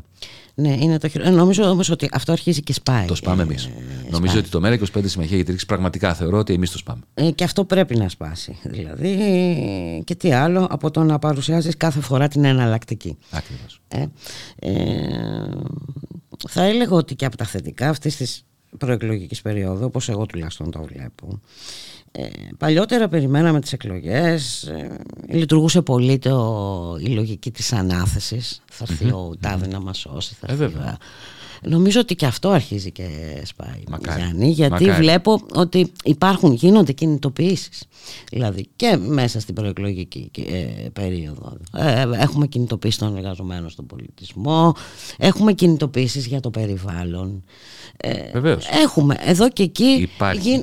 υπάρχουν, γίνονται κινητοποιήσεις. Αλλά όπως είπαμε και πριν, το, το ζητούμενο είναι πως αυτές οι κινητοποιήσεις, αυτό το συνέστημα του κόσμου ότι δεν πάει άλλο πια, θα μετεξελιχθεί όχι σε ανάθεση, αλλά και σε μια δύναμη στη Βουλή που να μην επιτρέπει την ψήφιση των νομοσχεδίων. Θέλω να πω ότι ο κόσμος δεν εξαιρεί τον εαυτό του πια από αυτή τη διαδικασία. Ε, τουλάχιστον έτσι θέλω να πει, έτσι το βλέπω εγώ. Έτσι είναι. Έτσι είναι και το βλέπουμε ιδίως στους νέους ανθρώπους. Δεν... Και χαίρομαι πάρα πολύ όταν έρχονται και μου λένε Ναι, οι άνθρωποι δεν σε πιστεύουν, είσαι πολιτικός. Δεν ξέρεις πόσο το χαίρομαι αυτό. Δεν μπράβο. μπράβο. Δεν... Εγώ το έλεγα και στα αμφιθέατρα όταν ήμουν καθηγητής. Επειδή είπα κάτι για το πώς λειτουργεί η οικονομία, δεν πρέπει να με πιστεύετε. Οικονομολόγος είμαι. δεν είναι επιστήμη αυτό που κάνουμε εμείς οικονομολόγοι. Είναι κάτι σαν θρησκεία με εξώσεις. Πρέπει να μας κρίνετε. Και χαίρομαι πολύ που γίνεται αυτό και στην πολιτική σκηνή. Και να, μα, και να μας κρίνετε, να μας ελέγχετε. Λέμε κάτι, τσεκάρετε. Το κάναμε. Μείναμε πιστοί σε αυτό.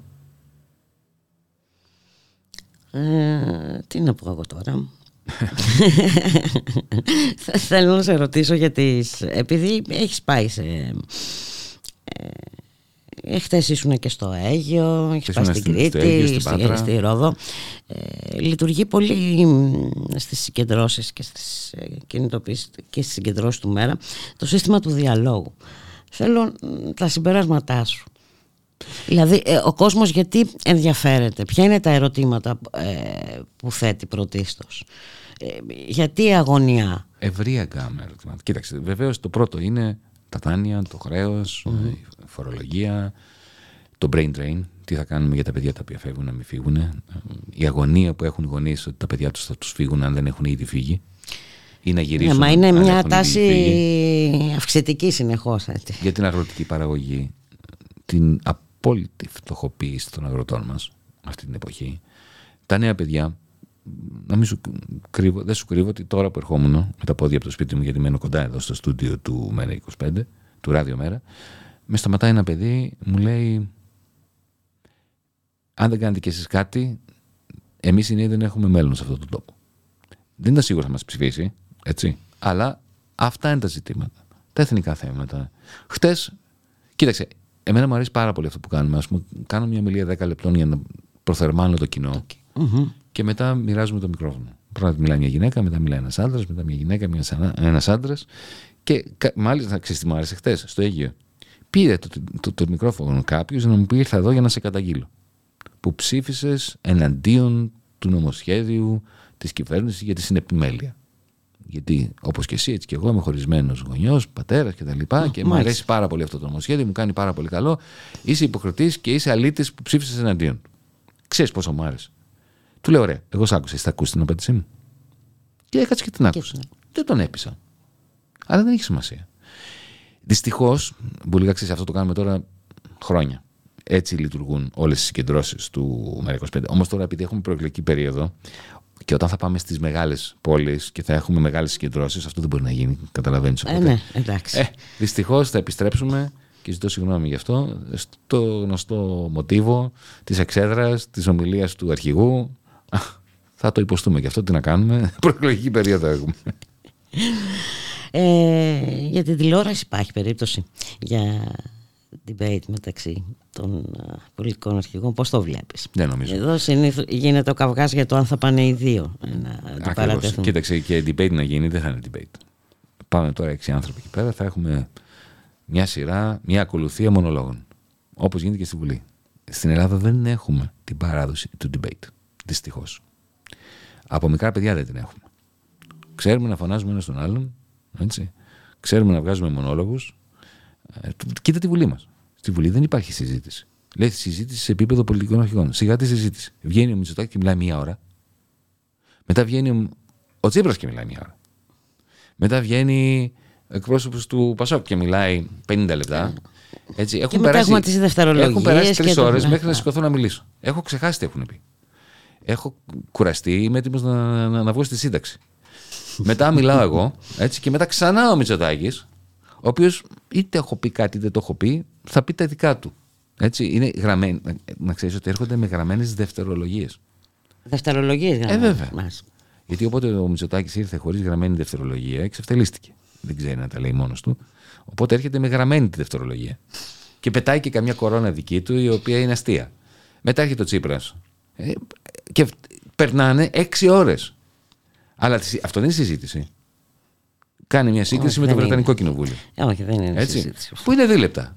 Λέει κάτι, α, με σηκώνει ο υπόλοιπο, σηκώνει το επόμενο. Αυτό θα ήταν ευχής έργο.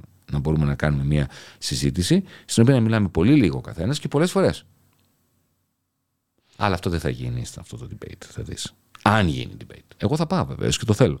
Το απαιτώ.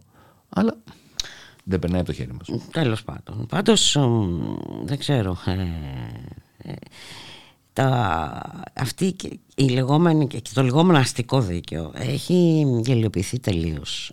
Αλλά και η κοινοβουλευτική διαδικασία, θα έλεγα. Ποια κοινοβουλευτική διαδικασία; Ε, δεν είναι. Δηλαδή, είναι αυτοί οι μονόλογοι σε άδεια έδρανα και μετά ψηφίζουν όλοι ως κοπάδια. Δεν είναι κοινοβουλευτική διαδικασία. Δε- Κοίταξε, δεν πρέπει να λέμε, δεν πρέπει να απαξιώνουμε το κοινοβούλιο. Και να πούμε ότι. δεν το ναι, απαξιώνουμε. Είναι εμείς. χάλια. Νομίζω ότι έχει γίνει αλλά- κάθε δυνατή προσπάθεια να αλλά απαξιωθεί από πρέπει να, το, κάποιους. πρέπει να το βελτιώσουμε. Γιατί οι φασίστες είναι μόνοι αυτοί που λένε και οι 300 είναι οι ίδιοι. Ναι. Κάψτε το, πετάξτε το στα σκουπίδια, κλείστε το. Αυτά που έκανε ο Γεώργιος Παπαδόπουλος. Ε, εμ- εμείς και τη δικαιοσύνη και τον κοινοβουλευτισμό. Όλες αυτές τις, αν θέλεις, α- όλα αυτά τα θεμέλια του αστικού κράτους, εμείς οι αριστεροί, οι ανατρεπτικοί αριστεροί, είμαστε οι πρώτοι που θα τα υπερασπιστούμε.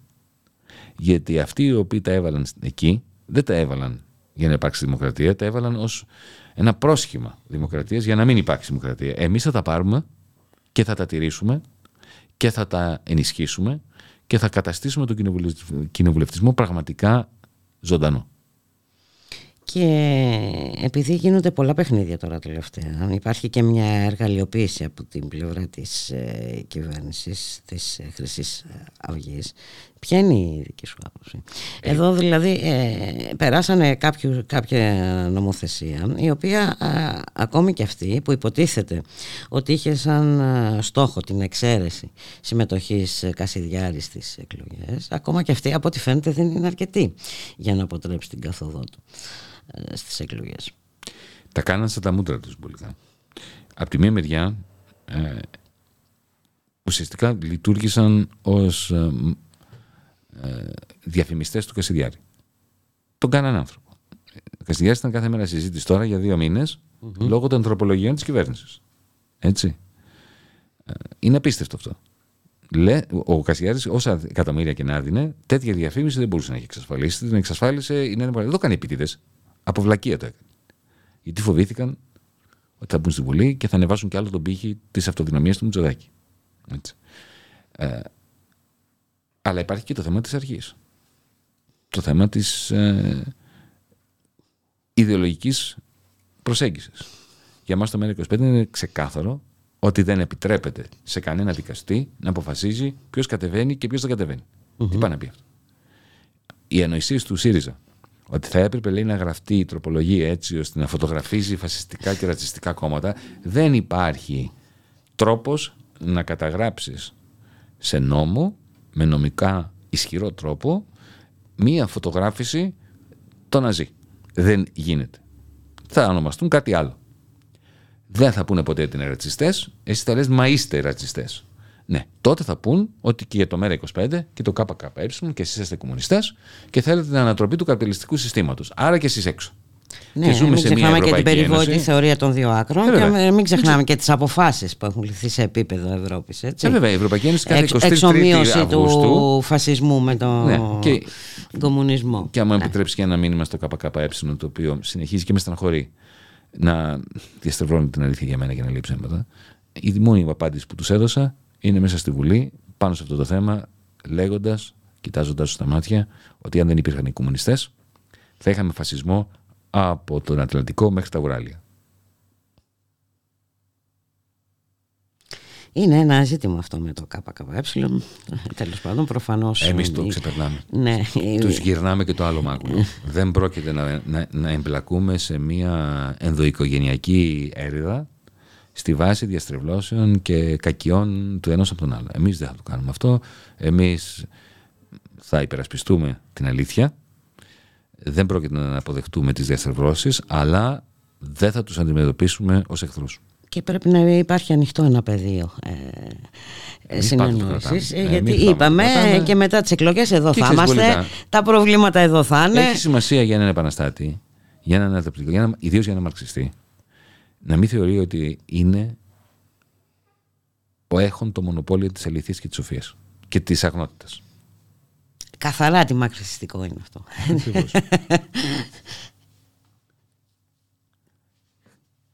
Ακριβώς, ακριβώς. Ε, θα μπορούσαμε να πιάσουμε και άλλα ζητήματα. Νομίζω έχουμε καλύψει τη μεγάλη Ε, νομίζω ναι. νομίζω ναι. Εδώ είμαστε. Ε, θέλω ε, δεσμεύεσαι ε, ότι ε, πριν τις εκλογές θα ξανάρθεις. Δεσμεύομαι. δεσμεύομαι. ό,τι, πουλικά, ό,τι μου πεις θα κάνω. Σε ευχαριστώ πάρα, πάρα, εγώ πάρα ευχαριστώ, πολύ. ευχαριστώ όλα τα παιδιά εδώ στο Μέρα 25, στο Ράδιο Μέρα. Είναι ένα πολύ σημαντικό εργαλείο αυτό που έχουμε φτιάξει. Το έχετε φτιάξει με πολύ αγάπη. Για σκέψου, υπάρχει μια φωνή αυτή τη στιγμή, έστω και στο διαδίκτυο, μια φωνή του ΜΕΡΑ25 η οποία δίνει φωνή μάλιστα και σε πολλούς ανθρώπους εκτός από το ΜΕΡΑ25 που δεν θα είχαν φωνή σε αυτόν τον τόπο. Ναι, ε, βασικό μέλημα τουλάχιστον δικό μου από την αρχή ήταν αυτό. Να δίνω φωνή ε, σε κινήματα, σε εργαζόμενους, έτσι, στην κοινωνία που ναι. αντιστέκεται κυρίως. Και σε πολιτικούς μας αντιπάλους ακόμα. Ε, ναι, γιατί όχι. Γιατί όχι. να είσαι καλά, σε ευχαριστώ πολύ. Α, απόψε είσαι στο Μενίδη. Μενίδη. Ε, 8.30-9 η ώρα θα είμαστε στο Μενίδη. Ωραία. Καλή συνέχεια εύχομαι. Ευχαριστώ πολύ. Γεια χαρά.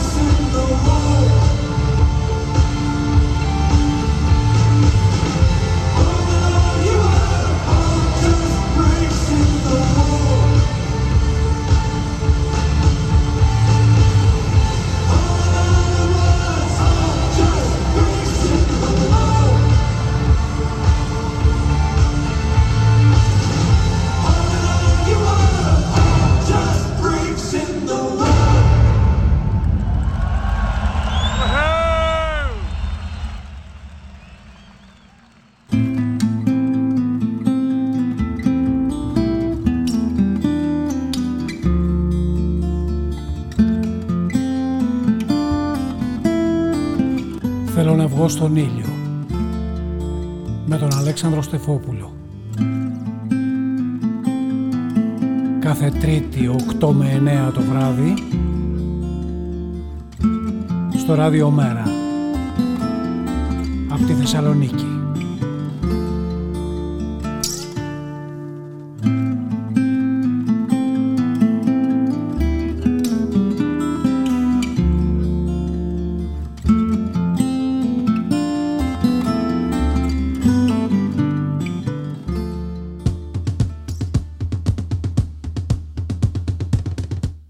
Απευθείας ανάθεση. Το οικονομικό μαγαζίνο του Ράδιο Μέρα με τον Σάκη Ζαχάρο. Κάθε Παρασκευή 6 με 7 το απόγευμα.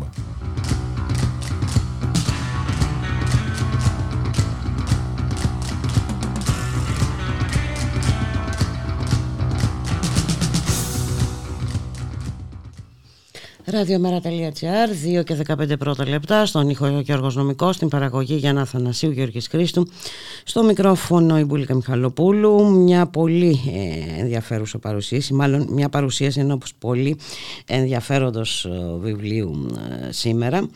Ε, από το Κέντρο Μετακαπιταλιστικού Πολιτισμού και τις εκδόσεις ε, Τόπος η παρουσίαση σήμερα στις 7 στο κήπο του Μουσείου του βιβλίου του Δημήτρη Πεπώνη «Το τέλος της μεγάλης ε, παρέκκλησης από την Ουκρανία και την πανδημία στη νέα πλανητική ε, τάξη». Πολύ ενδιαφέρον, ενδιαφέρον παρουσιάζουν και οι ομιλητές. Θα τα πούμε όμως καλύτερα με τον Σωτήρη Μητραλέξη, ακαδημαϊκό διευθυντή ε, στο Κέντρο Μετακαπιταλιστικού Πολιτισμού. Γεια σου Σωτήρη, καλό μεσημέρι. Καλό μεσημέρι Μπούλικα. Σε ευχαριστώ για την πρόσκληση. Εμείς ευχαριστούμε και πραγματικά δεν έχω ολοκληρώσει βέβαια το βιβλίο αλλά πραγματικά παρουσιάζει πάρα πολύ μεγάλο ενδιαφέρον ε, γιατί νομίζω ότι απαντά ε, σε πολλά ε, ζητήματα του σήμερα ε, που έρχονται από το παρελθόν ωστόσο. Δηλαδή αυτό καταλαβαίνω εγώ. Μια σύνδεση του εξήγηση του σήμερα με βάση κάποια πράγματα που έχουν γίνει ή δεν έχουν γίνει στο παρελθόν. Κάνω λάθος; Σκοπός του βιβλίου είναι να είναι ένα εργαλείο για να κατανοήσουμε τον κόσμο μας και είναι ένα βιβλίο πολυπληρωματικό, δηλαδή δεν είναι ούτε μόνο για την διεθνή πολιτική, ούτε μόνο για την γεωπολιτική, ούτε μόνο για χίλια άλλα δύο ζητήματα τα οποία αγγίζει και αναλύει. Θα ήθελα να πω πως ε, πρόκειται ουσιαστικά για την ε, ναυαρχίδα του ΜΕΤΑ. Με ποια έννοια, ότι μέχρι τώρα κάναμε εκδηλώσεις, κάναμε σεμινάρια, μεταφράσαμε ξένα βιβλία, δηλαδή ήδη εκδοθέντα, αυτός είναι ένας πρωτότυπος λόγος, ο οποίος όλες οι ιδέες είναι του Δημήτρη Πεπώνη, αλλά παρήχθη ω ομαδική Έτσι, μιλάμε για ένα βιβλίο 362 σελίδων, που ήδη συμμετέχουν είναι στα best sellers, είναι στα ευπόλυτα στην κατηγορία του, στην πολιτεία, από εδώ, από εκεί. Γράφονται πράγματα για το βιβλίο. Έχει προκαλέσει ένα σούσουρο, διότι πρόκειται για μια πρωτότυπη σχέση. Στην Ελλάδα, τον σχολιασμό της διεθνούς πολιτικής και της γεωπολιτικής τον αναλαμβάνουν δύο κατηγορίες συνήθως είτε οι καθηγητές διεθνών σχέσεων, τέλος πάντων οι ειδικοί του τομέα, που μιλάμε για έναν πολιτικοποιημένο τομέα. Έτσι, δεν είναι επιστήμη όπως είναι η βιολογία ή η αστροφυσική. Άρα, μιλάμε για έναν ηγεμονικό λόγο, για έναν λόγο της πρεσβείας, να το πούμε λίγο χοντρά. Mm-hmm. Συνήθως, όχι πάντα, δεν είναι όλοι οι διεθνολόγοι ένοχοι του αίματος, προς Θεού.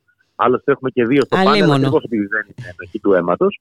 Είναι όμως ένας θεσμικός ηγεμονικός λόγος στο πλαίσιο ενός πάρα πολύ πολιτικοποιημένου πεδίου όπως οι διεθνεί Και από την άλλη, έχουμε δημοσιογράφους και δημοσιολογούτε που το πρόβλημα εδώ ποιο είναι. Δεν είναι βέβαια στι περγαμηνές τους, για όνομα του Θεού. Αλλά είναι στο ότι συνήθως η κατάσταση παρουσιάζεται κομμάτι-κομμάτι επικαιρότητα την επικαιρότητα. Είναι ένα λόγος περί επικαιρότητας. Αυτό το βιβλίο δεν είναι τίποτα από τα δύο αυτό το βιβλίο δεν προέρχεται από κάποιον από το κατεστημένο ας πούμε, των ε, διεθνών σχέσεων, της εξειδίκευσης περί διεθνούς πολιτικής, με ότι αυτό συνεπάγεται σε μια χώρα απεικιοκρατούμενη και puppet state όπως η Ελλάδα, ε, δηλαδή το να προέρχεται από τον ηγεμονικό λόγο. Και επίσης δεν είναι και μια επικαιρολογία. Μια συγγραφή, ας πούμε, μιας δημοσιογραφική, ενός δημοσιογραφικού σχολιασμού της επικαιρότητας. Αυτό καθιστά εφικτό κιόλας. Τον είναι ένα βιβλίο βαθιά πρωτότυπο, με μια ματιά που δεν την έχουμε συνηθίσει στην χώρα μας. Δηλαδή, θεωρώ ότι είναι μια κατάσταση που θα μείνει στο δημόσιο λόγο. Ειδικά όσο η επικαιρότητα του βιβλίου θα αυξάνεται με αυτά που αναμένουμε στο μέλλον και όχι μόνο με αυτά που βλέπουμε αυτή τη στιγμη Έτσι. Ε, και λοιπά και λοιπά και λοιπά. Τώρα, να δώσουμε ένα παράδειγμα περί επικαιρότητας, επειδή τώρα αναφέρθηκε, ας πούμε, το αναφέραμε με διάφορες αφορμές. Το βιβλίο αυτό το οποίο αναλύει την επιστροφή της Ασίας τροποντινά, mm-hmm. μετά από μια παρέκκληση. Με δύο τρόπους όμως, όχι μόνο με τους συνήθεις τρόπους που μπορούν να φανταστούν οι ακροατές, είτε αυτή είναι οικονομική, είτε είναι ιδεολογική, είτε είναι πολεμική κλπ. Είναι πολύ συνολικότερο το βιβλίο. Και το βιβλίο εκδόθηκε πριν τη συμφωνία Ιράν-Σαουδικής Αραβίας, που είναι απόλυτο game changer στην περιοχή, πριν ο Μακρόν, ε, η Γαλλία δηλαδή εντός Ευρωπαϊκής Ένωσης, αναζητήσει συμμαχίες στην Κίνα αντί για τον απόλυτο αποκλεισμό της Κίνας, όπως ζητείται από τους υπερατλαντικούς μας συμμάχους. Ε, δηλαδή πριν από εξελίξεις που ήδη δηλαδή δεν πρόλαβε να βγει το βιβλίο το Μάρτιο, τώρα έχουμε ακόμα Απρίλιο και ήδη έχουν γίνει εξελίξεις φοβερά συναφείς ε, με τις αναγνώσεις αυτού του, βιβλίου. Είναι βιβλίο που θα μείνει. Η παρουσίαση του σημερα είναι πραγματική dream team κατά τη γνώμη μου. Ε, δηλαδή συζητούν για ένα βιβλίο ενός ανθρώπου που δεν είναι γνωστό στην Ελλάδα. Έτσι, ο Δημήτρης Πεπώνης ε, συστήνεται στο ευρύ κοινό με αυτό το βιβλίο. Διατηρούσε ένα blog, κοσμοειδιογλωσία.blogspot.com, το οποίο το διάβαζαν οι αναγνώστες του. Και τώρα, σε συνεργασία με το ΜΕΤΑ και στη δουλειά που κάναμε από κοινού μαζί με τον Στέφανο Ρέπα, είμαι και συνεπιμελητής του βιβλίου, για να προκύψει αυτός ο τόμος, συστήνεται στο ευρύ κοινό και ε, το παρουσιάζουν δύο καθηγητές διεθνών σχέσεων, ε, ένας άνθρωπος με εξειδίκευση στο βιβλίο αλλά και στη διεθνή πολιτική, ένας πρώην αναπληρωτής υπουργός Άμυνας και ένας πρώην αναπληρωτής υπουργό εξωτερικών. Mm-hmm. Δηλαδή, αντιλαμβάνεσαι ότι για την παρουσίαση ενός βιβλίου με αυτή τη θεματική, κατά την ταπεινή μου γνώμη, θα μου επιτρέψεις, πρόκειται για Dream Team. Μιλάμε σε αλφαβητική σειρά για τον Κώστα Ήσυχο, πρώην αναπληρωτή Υπουργό Άμυνας. Ε, εδώ να πούμε και υποψήφιος στη Β3 με το ΜΕΡΑ25 Συμμαχία για τη Ρήξη, την καθηγήτρια Διεθνών Σχέσεων του Πανεπιστημίου Αιγαίου Βιβί Κεφαλά, mm-hmm. τον συγγραφέα και διευθυντή του λογοτεχνικού περιοδικού Νέο Πλανόδιον Κώστα Κουτσουρέλη, βαθύ άνθρωπο των γραμμάτων, τον Νίκο Ξιδάκη, πρώην αναπληρωτή Υπουργό Εξωτερικών, και τον Σωτήρη Ρούσο, καθηγητή Διεθνών Σχέσεων στο Πανεπιστήμιο Πελοποννήσου. Ε, δεν σου κρύβω ότι και εγώ ίδιος με μεγάλη αδημονία, ας πούμε, ανέμενα την σημερινή, παρουσίαση. παρουσίαση. Mm-hmm. Ενώ το βιβλίο έχει ήδη εκτεθεί στο δημόσιο λόγο ε, με, με πολύ καλές, με πολύ καλές επιδόσεις, θα τολμούσα να πω, και στο επίπεδο του κατά πόσο υπάρχει δημόσια συζήτηση για αυτό, αλλά και στο επίπεδο των πωλήσεων. Δηλαδή, για να σου δώσω μια εικόνα, πούμε, το ΜΕΤΑ ε, εξέδωσε το πρεκαριάτο. Το πρεκαριάτο είναι μια λέξη που υπάρχει στα χείλη όλων, αν μη τι άλλο, στο αριστερό μέρος του σπέκτρουμ, του φάσματος της πολιτικής συζήτησης. Δηλαδή, ένα βιβλίο που πολλοί το ζητούν και μετά από 10 χρόνια βγήκε στην Ελλάδα. Ε, και είναι βιβλίο που αφορά ευρύτερα κοινά. Ε, σε λίγο το τέλος μεγάλης παρέκκλησης που δεν έχει κλείσει 1,5 μήνα με έκδοση θα ξεπεράσει το πρεκαριάτο σε πωλήσεις. για τέτοια κατάσταση. Μάλιστα. Λόγω και της ε, διαπρίσιας επικαιρότητάς. Τέλος πάντων, οπότε σήμερα. Ε, ναι, ναι, γιατί απόγευμα... μεταξύ άλλων ε, έτσι, ο, ο συγγραφέας ο Δημήτρης Πεπώνης ε, ε, κάνει μια κτηνογραφία του τέλου τριών ιστορικών κύκλων. Ε, Τέλος πάντων, θα μας τα πείτε καλύτερα. Θα νομίζω ότι κερδισμένος. Αλλά μπορώ να σου πω μια, μια κουβέντα γι' αυτό, μια που το έθεσες. Ναι, να μου πεις. Ε, όλοι βλέπουν τις εξελίξεις με τον τρόπο που τις βλέπουν, αλλά στην μακριά, στο μακρύ του βλέμμα, στο μακρύ του βλέμμα, να το θέσω έτσι, ο συγγραφέα του βιβλίου, mm-hmm. βλέπει τις ε, στιγμές που διανύουμε το κλείσιμο τριών ιστορικών κύκλων. Όχι μόνο το προφανές της μεταψυχροπολεμικής τάξης, mm-hmm. δηλαδή της τάξης. Και αμερικανοκεντρικής τάξης, έτσι. Παράλληλα. Ε, καλά, ναι, αυτό ε. είναι γενικά ο μεταπολεμικός κόσμος. Ναι, ναι. ναι, της μεταψυχροπολεμικής τάξης ναι, το 1991 ναι του μεταπολεμικού κόσμου από το 1945, που είναι και αρχιτεκτονική ασφαλεία, είναι οικονομικό σύστημα, είναι χίλια δύο αλλά και μιας μεγάλης εποχής ανθρώπινης ιστορίας από το 19ο αιώνα μέχρι σήμερα, της εποχής μεγάλης παρέκκλησης. Δηλαδή, εποχής που για πρώτη φορά τους τελευταίους 20 αιώνες ε, το επίκεντρο της οικονομίας, της δύναμης των κρατών που επηρέαζαν τα πράγματα δεν ήταν στον άξονα, ας πούμε, της, ε, στο, στο επίκεντρο της υφηλίου, γιατί ουσιαστικά έχουμε μία ενιαία μεγαλοήπειρο, την αφροευρασία. Mm-hmm. Αλλά στην περιφερειακή ήπειρο της Αμερικής, τέλος πάντων στις δύο όχθες του Ατλαντικού, από την ε, Βρετανική Αυτοκρατορία μέχρι την Αμερικανική Αυτοκρατορία, στις δύο όχθες του Ατλαντικού. Αυτό ιστορικά ήταν μια παρέκκληση ε, σε σχέση με τον κανόνα της ιστορίας, ο οποίος κανόνας δεν ήταν ε, τυχαίος. Είχε και μια λογική, δηλαδή όταν κάπου είναι οι πόροι, η φυσική, κάπου είναι το ένα, κάπου είναι το άλλο, κάπου είναι η εξέλιξη της ανθρώπινης σκέψης, κάπου ήταν οι πολυπληθέστερες πόλεις ιστορικά πάντοτε. Δηλαδή στην, στην μία ήπειρο του κόσμου, έτσι, με την Αμερική, Οκεανία κλπ. να είναι περιφερειακές αυτοί. Ξαφνικά προέκυψε μια παρέκκληση, η οποία είναι και ιδεολογική και οικονομική το καπιταλιστικό σύστημα. Εξού και το βιβλίο ταιριάζει στο κέντρο μετακαπιταλιστικού πολιτισμού. Μπορεί κανείς να ονομάσει τη μεγάλη παρέκκληση όπως θέλει τον τελευταίο δύο αιώνα. Αλλά μία από τις ονομασίες της είναι καπιταλιστικό σύστημα, καπιταλισμός. Mm-hmm. Ε, δεν είναι η ονομασία στην οποία επικεντρώνεται το βιβλίο. Και γι' αυτό το εκτιμούμε, επειδή διευρύνει τη ματιά. Ο στοχαστής, ο, ο Πεπώνης είναι ένας πραγματικά ανεξάρτητος στοχαστής, μια ανεξάρτητη ματιά. Mm-hmm. Και εδώ πρέπει να πούμε ότι υπάρχουν χώροι που είναι ανεκτικοί σε ανεξάρτητες ματιές και χώροι που είναι λιγότερο ανεκτικοί σε ανεξάρτητες ματιές. Ο δικός μας εμπίπτει στον πρώτο, όπως προκύπτει από την έκδοση του βιβλίου. Έτσι. Δηλαδή να μπορεί να γίνει μια συζήτηση σοβαρή πέρα από στεγανά και με μια ματιά η οποία να μην περιορίζεται mm. από συνυποτείνουσες που είναι από πριν δεδομένες. Ναι, αυτό φαίνεται και από τη σύνθεση, ε, από το πάνελ των σημερινών ομιλητών. Ε. ε, κλειστό πάνελ δεν το λέει. Ναι, ναι, ακριβώς, ναι. είτε πολιτικά, είτε με όποιον τρόπο θέλει να το πει ο καθένας. Μόνο, οπότε, οπότε μόνο κερδισμένος μπορεί να είναι κάποιος που θα διαβάσει αυτό το βιβλίο και που θα είναι σήμερα παρόν έτσι, στην παρουσίασή του. Ε, Ακριβώς, γιατί πέρα από το βιβλίο θεωρώ ότι έχει, έχει και ενδιαφέρον ιδιαίτερο η σημερινή συνομιλία και παρουσίαση. Εντάξει, το βιβλίο είναι βιβλίο. Υπάρχει, υπάρχει ένα βιβλιοπωλείο, μπαίνει στο διαδίκτυο και το παίρνει. Αλλά και η σημερινή εκδήλωση έχει ένα ιδιαίτερο ενδιαφέρον, κατά τη γνώμη μου. Ναι, Βέβαια, ναι. σε μια μισή ώρα τι να μπορέσει, 15 λεπτά θα μιλήσει ο καθενα mm-hmm. Αλλά είναι μια συνύπαρξη, αν μη τι άλλο, για πολύ κέρια και επίγοντα που εγώ αν δεν την οργάνωνα θα ήθελα να την παρακολουθώ. Ναι ε, και πραγματικά όντως είναι πολύ ενδιαφέρουσα. Ε, το πιστεύω ότι ε, επειδή κιόλας υπάρχουν ματιές από πολλούς χώρους ε, και βέβαια όλα αυτά έχουν και σε σχέση νομίζω σχετίζονται και με το τι ε, μπορεί να γίνει αύριο ε, θέλω να πω παρουσιάζοντας μια διαδικασία στην εξέλιξή της ναι. και θέτοντας τις παραμέτρους νομίζω μπορείς να κάνεις και ασφαλείς προβλέψεις για το μέλλον εδώ πρέπει να πει κανείς ότι καλά, ο συγγραφέας δεν είναι χαρτορίστρα ή ονοσπόπο, δηλαδή δεν έχει διαδικασία να κάνει προβλέψεις. Είναι ένα δύσκολο βιβλίο ακριβώς επειδή είναι ένα βιβλίο το οποίο δεν δίνει θέση, δεν δίνει γραμμή, δίνει εργαλεία κατανόησης. Μπράβο. Και αυτό είναι πολύ διαφορετικό μανίκι. Είναι πράγματι πολύ ενδιαφέρον. Είπαμε, εγώ δεν το έχω φτάσει μέχρι το τέλος. Ε, χρειάζεται και μια προσοχή, έτσι. Δεν είναι, δεν είναι best seller τώρα για να το διαβάσει σε μια, σε μια μέρα, ας πούμε, ή σε δύο. Ε, θα τα πούμε. Ευτυχώς best seller είναι. Ε, ναι, όχι, άλλο ήθελα να πω. Ξέρεις, με την έννοια, ξέρεις, του Βίπερ Νόρα και τα λοιπά. Ναι, αυτό ήθελα. με αυτή την έννοια το είπα εγώ. Δεν θα δημοσίευε το Μέτα.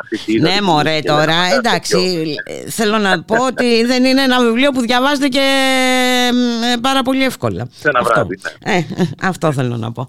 Ε, να σε Ευχόμαστε πολλά βράδια ανάστασης στο κόσμο.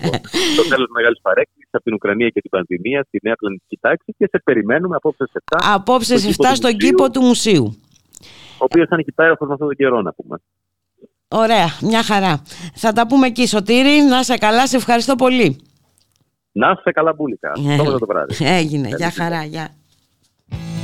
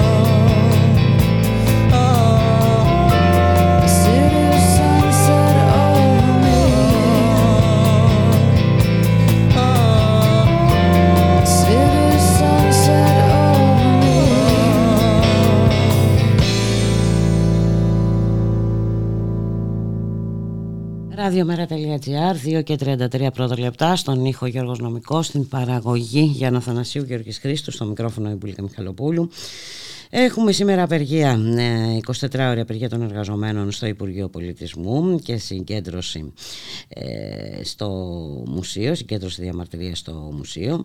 Η κυβέρνηση, το Υπουργείο Πολιτισμού επέλεξε ε, το βράδυ της Μεγάλης Πέμπτης να ανακοινώσει το διορισμό διοικητικών συμβουλίων και γενικών διευθυντών στα πέντε κρατικά μουσεία, τα οποία η κυβέρνηση της Νέας Δημοκρατίας επιχειρεί να λειτουργήσουν ως νομικά πρόσωπα δημοσίου δικαίου με δοτές διοικήσεις υπάρχουν αντιδράσεις από τους εργαζόμενους.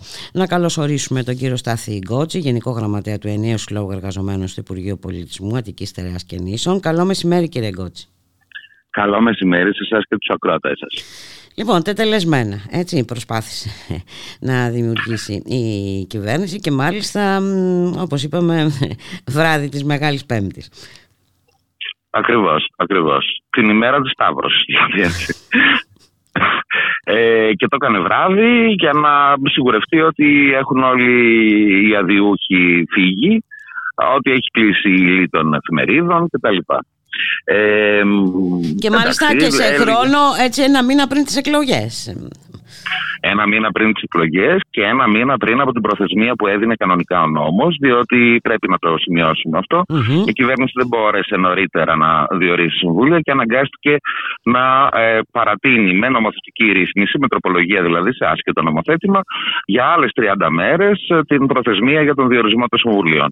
Ε, υπήρχε μια δυστοκία από ό,τι φαίνεται, διότι οι σοβαρότεροι άνθρωποι της χώρας, οι πανεπιστημιακοί από τα τμήματα ιστορίας αρχαιολογίας, οι μουσιολόγοι και επιφανείς άνθρωποι προφανώς αρνήθηκαν να μπουν μέσα στη διαδικασία που είναι μια ε, όχι απλώς προεκλογική τώρα, γιατί έτσι, ήταν μια εξαγγελία της κυβέρνησης από την αρχή της θητείας της ότι θέλει να μετατρέψει ε, τις δημόσιες υπηρεσίες όπως λειτουργούν σήμερα, το Εθνικό Αρχαιολογικό, το Βυζαντινό, τα αντίστοιχα στη Θεσσαλονίκη και το Αρχαιολογικό του Ηρακλείου στην Κρήτη, ε, τα πέντε δηλαδή εμβληματικότερα μεγαλύτερα μουσεία, από δημόσιες υπηρεσίες που είναι σήμερα σε νομικά πρόσωπα με διορισμένα διοικητικά συμβούλια. Αλλά αυτό είναι ας πούμε το λιγοτερο Το περισσότερο ενώ στην πραγματικότητα κάτω και πίσω από αυτή την πολιτική επιλογή κρύβεται η διάθεση να παραδοθούν τα μουσεία που είναι με ένα κοινωνικό αγαθό, έτσι, ένα δημόσιο αγαθό, γιατί αφορούν την πολιτική κληρονομιά του τόπου, να παραδοθούν στην οικονομική ελίτ της χώρας. Περί αυτού ναι, και, και, να λειτουργήσουν με όρους αγοράς. Αυτό είναι. Ακριβώς. Από μορφωτικοί δηλαδή ερευνητικοί φορείς να μετατραπούν σε αγοραία καταστήματα, σε μαγαζιά που θα έχουν διοικήσεις αρεστών που θα κάνουν και business μέσα στα μαγαζιά αυτά, όπως καταλαβαίνετε. Γιατί τι δουλειά έχει ο κύριος του, το πρόεδρος της Τιτάν ΑΕ, ας πούμε, να είναι στο Βυζαντινό Μουσείο διοικητής, ε, ε, μέλος της διοίκησης. Τι δουλειά έχει ε, η κυρία του Κώστα Ναβαρίνο να είναι σε διοικητικό συμβούλιο; Τι δουλειά έχει το Sunny Beach Hotel στη Θεσσαλονίκη να είναι μέσα στο Διοικητικό Συμβούλιο του Αρχαιολογικού Μουσείου Θεσσαλονίκης; Τι δουλειά έχει η Αιτζία να είναι μέσα στο Διοικητικό Συμβούλιο του Αρχαιολογικού Μουσείου Ηρακλείου Κρήτης; Καταλαβαίνετε. Εδώ έχουμε και, ακόμη και παρουσία εκπροσώπου της Εκκλησίας. Έτσι δεν είναι; Ναι, στο... εγώ τυχαίνει να υπηρετώ στο Βυζαντινό και Χριστιανικό Μουσείο. Ναι, ναι. Άλλωστε, εκεί που έρχεται ο εκπρόσωπος της Εκκλησίας, ε, γυρίζοντα μας στην πραγματικότητα πάρα πολύ πίσω. Πρέπει να πω ότι το μουσείο αυτό έχει ιστορία πάνω από 100 χρόνια. Ιδρύθηκε το 1914 ε, ως κρατικό δημόσιο μουσείο εξ αρχής και ξεπερνώντας τις ε, δυσκολίες και τις αντιθέσεις που υπήρχαν στην εποχή εκείνη, γιατί και τότε υπήρχαν φορείς που θέλανε ένα, ε, περισσότερο ένα εκκλησιαστικό, θα λέγαμε, μουσείο. Ε, αυτό δεν έγινε. Δεν έγινε Επιχειρούν να το κάνουν τώρα, να βάλουν το πόδι από το παράθυρο, δηλαδή ξανά πόδι ε, στα κοιμήλια, τα οποία αντιμετωπίζουν μόνο όλες λατρευτικά ή και όχι ως προϊόντα πολιτισμών όπως είναι η οπτική ματιά ενός δημόσιου μουσείου που επιλέγει την ερμηνευτική προσέγγιση των αντικειμενων Αυτά είναι πραγματικά ερωτήματα που στην πραγματικότητα απαντιόνται με έναν τρόπο. Η κυβέρνηση αυτή και η πολιτική της απέναντι στην πολιτική κληρονομιά είναι μια πολιτική που πρέπει να γίνει αντιληπτή από όλους ως μια πολιτική παράδοσης της πολιτιστικής κληρονομιάς στα οικονομικά συμφέροντα αφενός και αφετέρου σε όσες περιπτώσεις η πολιτιστική κληρονομιά, τα μνημεία, οι ανασκαφές, τα αρχαία είναι εμπόδιο είτε στην ανάπτυξη είτε σε έργα όπως το μετρό της Θεσσαλονίκης, τότε πρέπει απλώς να βγαίνουν από τη μέση. Μάλιστα. Ή θα φέρνουν λεφτά ή θα τα ξεπατώνουμε. Εν ολίγης. Ναι, αυτό είναι κάτι όμως που ε, δεν μπορεί να γίνει ε, αποδεκτό. Ε, όχι μόνο... Νομίζω ότι είναι μια επίθεση απευθείας, απευθείας στην ε, ταυτότητα και στη συνείδηση των ανθρώπων και γι' αυτό εμείς συνεχίζουμε να επιμένουμε ότι ο νόμος αυτός δεν θα εφαρμοστεί και γι' αυτό συνεχίζουμε να υπογραμμίζουμε ότι τα αιτήματά μας δεν είναι συντεχνιακού τύπου, είναι αιτήματα και ζητήματα που αφορούν το σύνολο του, του κοινωνικού σώματος. Βέβαια, γιατί όπως ε, πολύ σωστά είπατε, ε, η μεγάλη αριθμητικά παρουσία έτσι, στα διοικητικά συμβούλια ε, παραγόντων του τουριστικού και κατασκευαστικού τομέα της οικονομίας ε, τι άλλο μπορεί ε, να σημάνει από την αγοραία κατεύθυνση έτσι, που θέλει να δώσει ακόμη και στα μουσεία εντάξει το έχουμε δει παντού αυτό το έχουμε δει στο, στο περιβάλλον το έχουμε δει παντού τώρα ναι. δεν, αλλά εντάξει κάπου κάπου μπάστα θα έλεγα εγώ γιατί ναι. εδώ έχουμε και μια επίθεση και στη μνήμη και στην ιστορία και στο, στην αισθητική και στα πάντα. Είναι ακριβώς όπως το λέτε. Μάλιστα. Τι, τι θα κάνετε στη συνέχεια κύριε Γκότζη; Κοιτάξτε, τα σωματεία, τα πρωτοβάθμια ε, και ο ενιαίος σύλλογος, ε, στον οποίο είμαι γραμματέας, και ο Σύλλογος Ελλήνων Αρχαιολόγων, ο Πανελλήνιος Σύλλογος Συντηρητών και άλλοι πρωτοβάθμιοι σύλλογοι, έχουμε καταρχήν κηρύξει απεργία αποχή από κάθε διαδικασία εφαρμογής των διατάξεων αυτού του νομου Αυτό πρακτικά σημαίνει τα μέλη μας καλούνται και μέχρι τώρα στηρείται, γιατί αυτό δεν είναι καινούριο, το κάνουμε εδώ και περίπου ένα μήνα, ίσως και λίγο παραπάνω, με παρατάσεις που έχουν δοθεί. Ε, δεν συμμετέχουν σε πράξεις, σε έγγραφα, σε συγκρότησης επιτροπών, γιατί ο νόμος αυτός προβλέπει ότι πρέπει να γίνουν διάφορα πράγματα, να αναλυθούν υπηρεσίες, να γίνουν επιτροπές καταγραφής αρχαίων για να παραδοθούν στις καινούργιες διοικήσεις. Πρέπει να γίνουν επιτροπές, ξέρω εγώ, για τα, να δοθούν τα αρχαία, τα αρχεία, ε, η κινητή και ακίνητη περιουσία, να μεταβιβαστούν κτλ. Ε, ε, το προσωπικό των μουσείων είναι σε εγρήγορση, αλλά και τα σωματεία από δίπλα. Ε, πιστεύουμε ότι τουλάχιστον μέχρι τις εκλογές και αυτό είναι τώρα το προεκλογικό, δηλαδή η προεκλογική αυταπάτη της κυβέρνησης, είναι ότι προεκλογικά θα μπορούσε ίσως να επιβάλλει ας πούμε, την ε, εφαρμογή αυτού του νόμου. Ε, νομίζω ότι είμαστε σε θέση αυτό να το αποτρεψουμε Ε, πιστεύουμε ότι τουλάχιστον μέχρι τις εκλογές δεν πρέπει να ενεργοποιηθεί καμία διαδικασία και σε ό,τι μας αφορά δεν θα ενεργοποιηθεί καμία διαδικασία αναμένοντας στην τελική και τις πολιτικές εξελίξεις. Διότι ναι, αν πράγματι ας πούμε, το ελληνικό κοινωνικό σώμα μετρήσει τα διάφορα πράγματα, μεταξύ των οποίων και αυτό που συζηταμε θα πρέπει να τοποθετηθεί και απέναντι σε αυτό και δια της κάλπης. Έτσι, δια της ψήφου του. Ε, τώρα τι να σας πω, αν ε, ξαναβγεί η διακυβέρνηση, νομίζω ότι και σε αυτό το πεδίο, όπως και σε άλλα, θα έχουμε πολύ δύσκολα ξεμπερδέματα. Ε, ελπίζουμε σε μια διαφορετική κατάσταση και σε μια διαφορετική πολιτική. Ε, που πιστεύω ότι ο κόσμος είναι που μπορεί να την επιβάλλει. Και οι εργαζόμενοι και βέβαια ο λαός δια τους ψήφους του ταυτόχρονα. Βέβαια. Ε, και βέβαια υπάρχει πάντα, αν και εντάξει, ε, η νομική πλευρά, αν και δεν μπορούμε να, να, μείνουμε σε αυτό το επίπεδο. Κοιτάξτε, ε, εμείς έχουμε αποφασίσει και θα ενεργοποιήσουμε τις επόμενες μέρες και την προσφυγή στο Συμβούλιο της Επικρατείας για το νομοθέτημα αυτό. Ε, το οποίο πράγματι επειδή από την Μεγάλη Πέμπτη και μετά στην πραγματικότητα ε, επιχείρει να εμφανιστεί, να υλοποιηθεί. Mm-hmm. Ξέρετε, στην Ελλάδα δεν έχουμε ακυρωτικά δικαστήρια νόμων. Δεν μπορείς να προσβάλλεις ένα νόμο, μπορείς να προσβάλλεις την εφαρμοστική πράξη που τον αφορα Η πρώτη εφαρμοστική πράξη ήταν ο διορισμός της οδηγήσεως, τη Μεγάλη Πέμπτη. Mm-hmm. Επομένως, αυτή είναι η πρώτη πράξη με την οποία τίθεται σε λειτουργία ας πούμε, η εφαρμογή του νόμου και αυτή είναι που θα συμπαρασύρει την προσφυγή συνολικά στο Συμβούλιο της Επικρατείας. Που έχουμε συναποφασίσει το βάθμιο σύλλογο του Υπουργείου Πολιτισμού. Το νομικό σκέλος βεβαίως είναι αυτό που είπατε. Είναι ένα σκέλος, δεν θα τα αφήσουμε στη δικαιοσύνη. Ε, ναι, γιατί ε, είναι το ένα σκέλος και τέλος πάντων έχουμε πολλές περιπτώσεις ναι, το, ναι. τελευταία, το τελευταίο διάστημα. Έχει, ναι. Ε, έχει μια σημασία ότι οι πολιτικές δυνάμεις του τόπου ε, είναι ένα από τα λίγα νομοσχέδια αυτό που η κυβέρνηση το πέρασε μόνο με τις ψήφους της κυβερνητικής πλειοψηφίας. Δηλαδή κανένα από τα κόμματα της αντιπολίτευσης ε, δεν συνένεσε και καταψήφισε.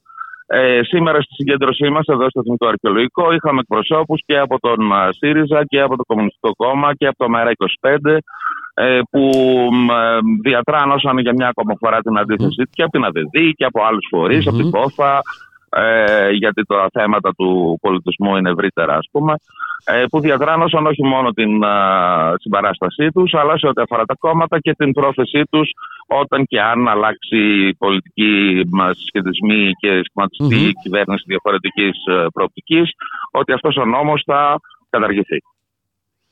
Μάλιστα. Και πια δια νομοθετικού τρόπου εννοώ. Σε κάθε περίπτωση ε, οι κινητοποιήσεις είναι αυτές ε, που συνήθως Προφανώς γιατί τα... σφραγίζουν ε, και την ναι. τοποθέτηση των κομμάτων αν θέλετε τη γνώμη μου. Έτσι. Δεν είναι ε. ότι τα κόμματα τοποθετούνται ρήμην, τοποθετούνται ακριβώς επειδή όχι μόνο το δίκαιο αλλά και το ότι υπάρχει κόσμος που υποστηρίζει αυτή την ε, πολιτική κατεύθυνση. Και είναι και πολύ καλό, ξέρετε, να γίνονται και κινητοποίησεις τέτοιου είδους αλλά και, και άλλες κινητοποίησεις εν μέσω προεκλογικής ε, περίοδου.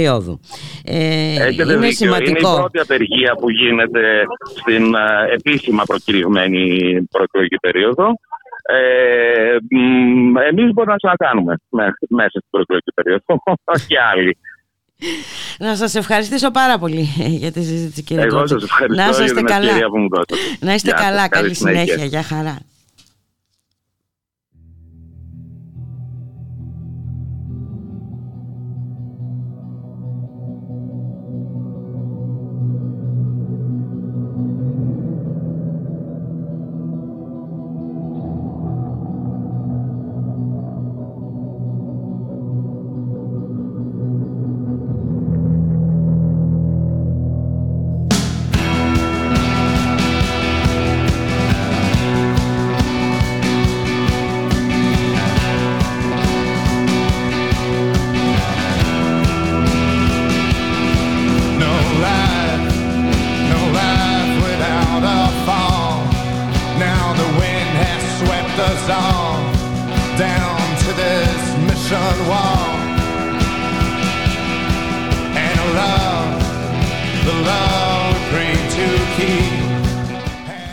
Ήρθε η ώρα να σας αποχαιρετήσουμε, να σας ευχηθούμε να είστε όλες και όλοι καλά. Ε, όντως θα έχει πολύ μεγάλο ενδιαφέρον η σημερινή παρουσίαση ε, στο μουσείο ε, του βιβλίου του Δημήτρη Πεπώνη για το οποίο συζητήσαμε νωρίτερα με τον Σωτήρη Μητραλέξη για το τέλος της μεγάλης ε, παρέκκλησης από την Ουκρανία και την πανδημία στη νέα πλανητική τάξη. Λοιπόν, ε, δεν έχει βέτος στην συνέχεια ανταυτού. Θα, ακούσουμε, θα ακούσετε την συνέντευξη του γραμματέα του Μέρα 25 στο Open αλλά και την ε, ομιλία του Γιάννη Βαρουφάκη στη συνεδρία της Κεντρικής Επιτροπής το περασμένο Σαββατοκύριακο. Να είστε όλες και όλοι καλά. Για χαρά. This is the bright amphetamine sky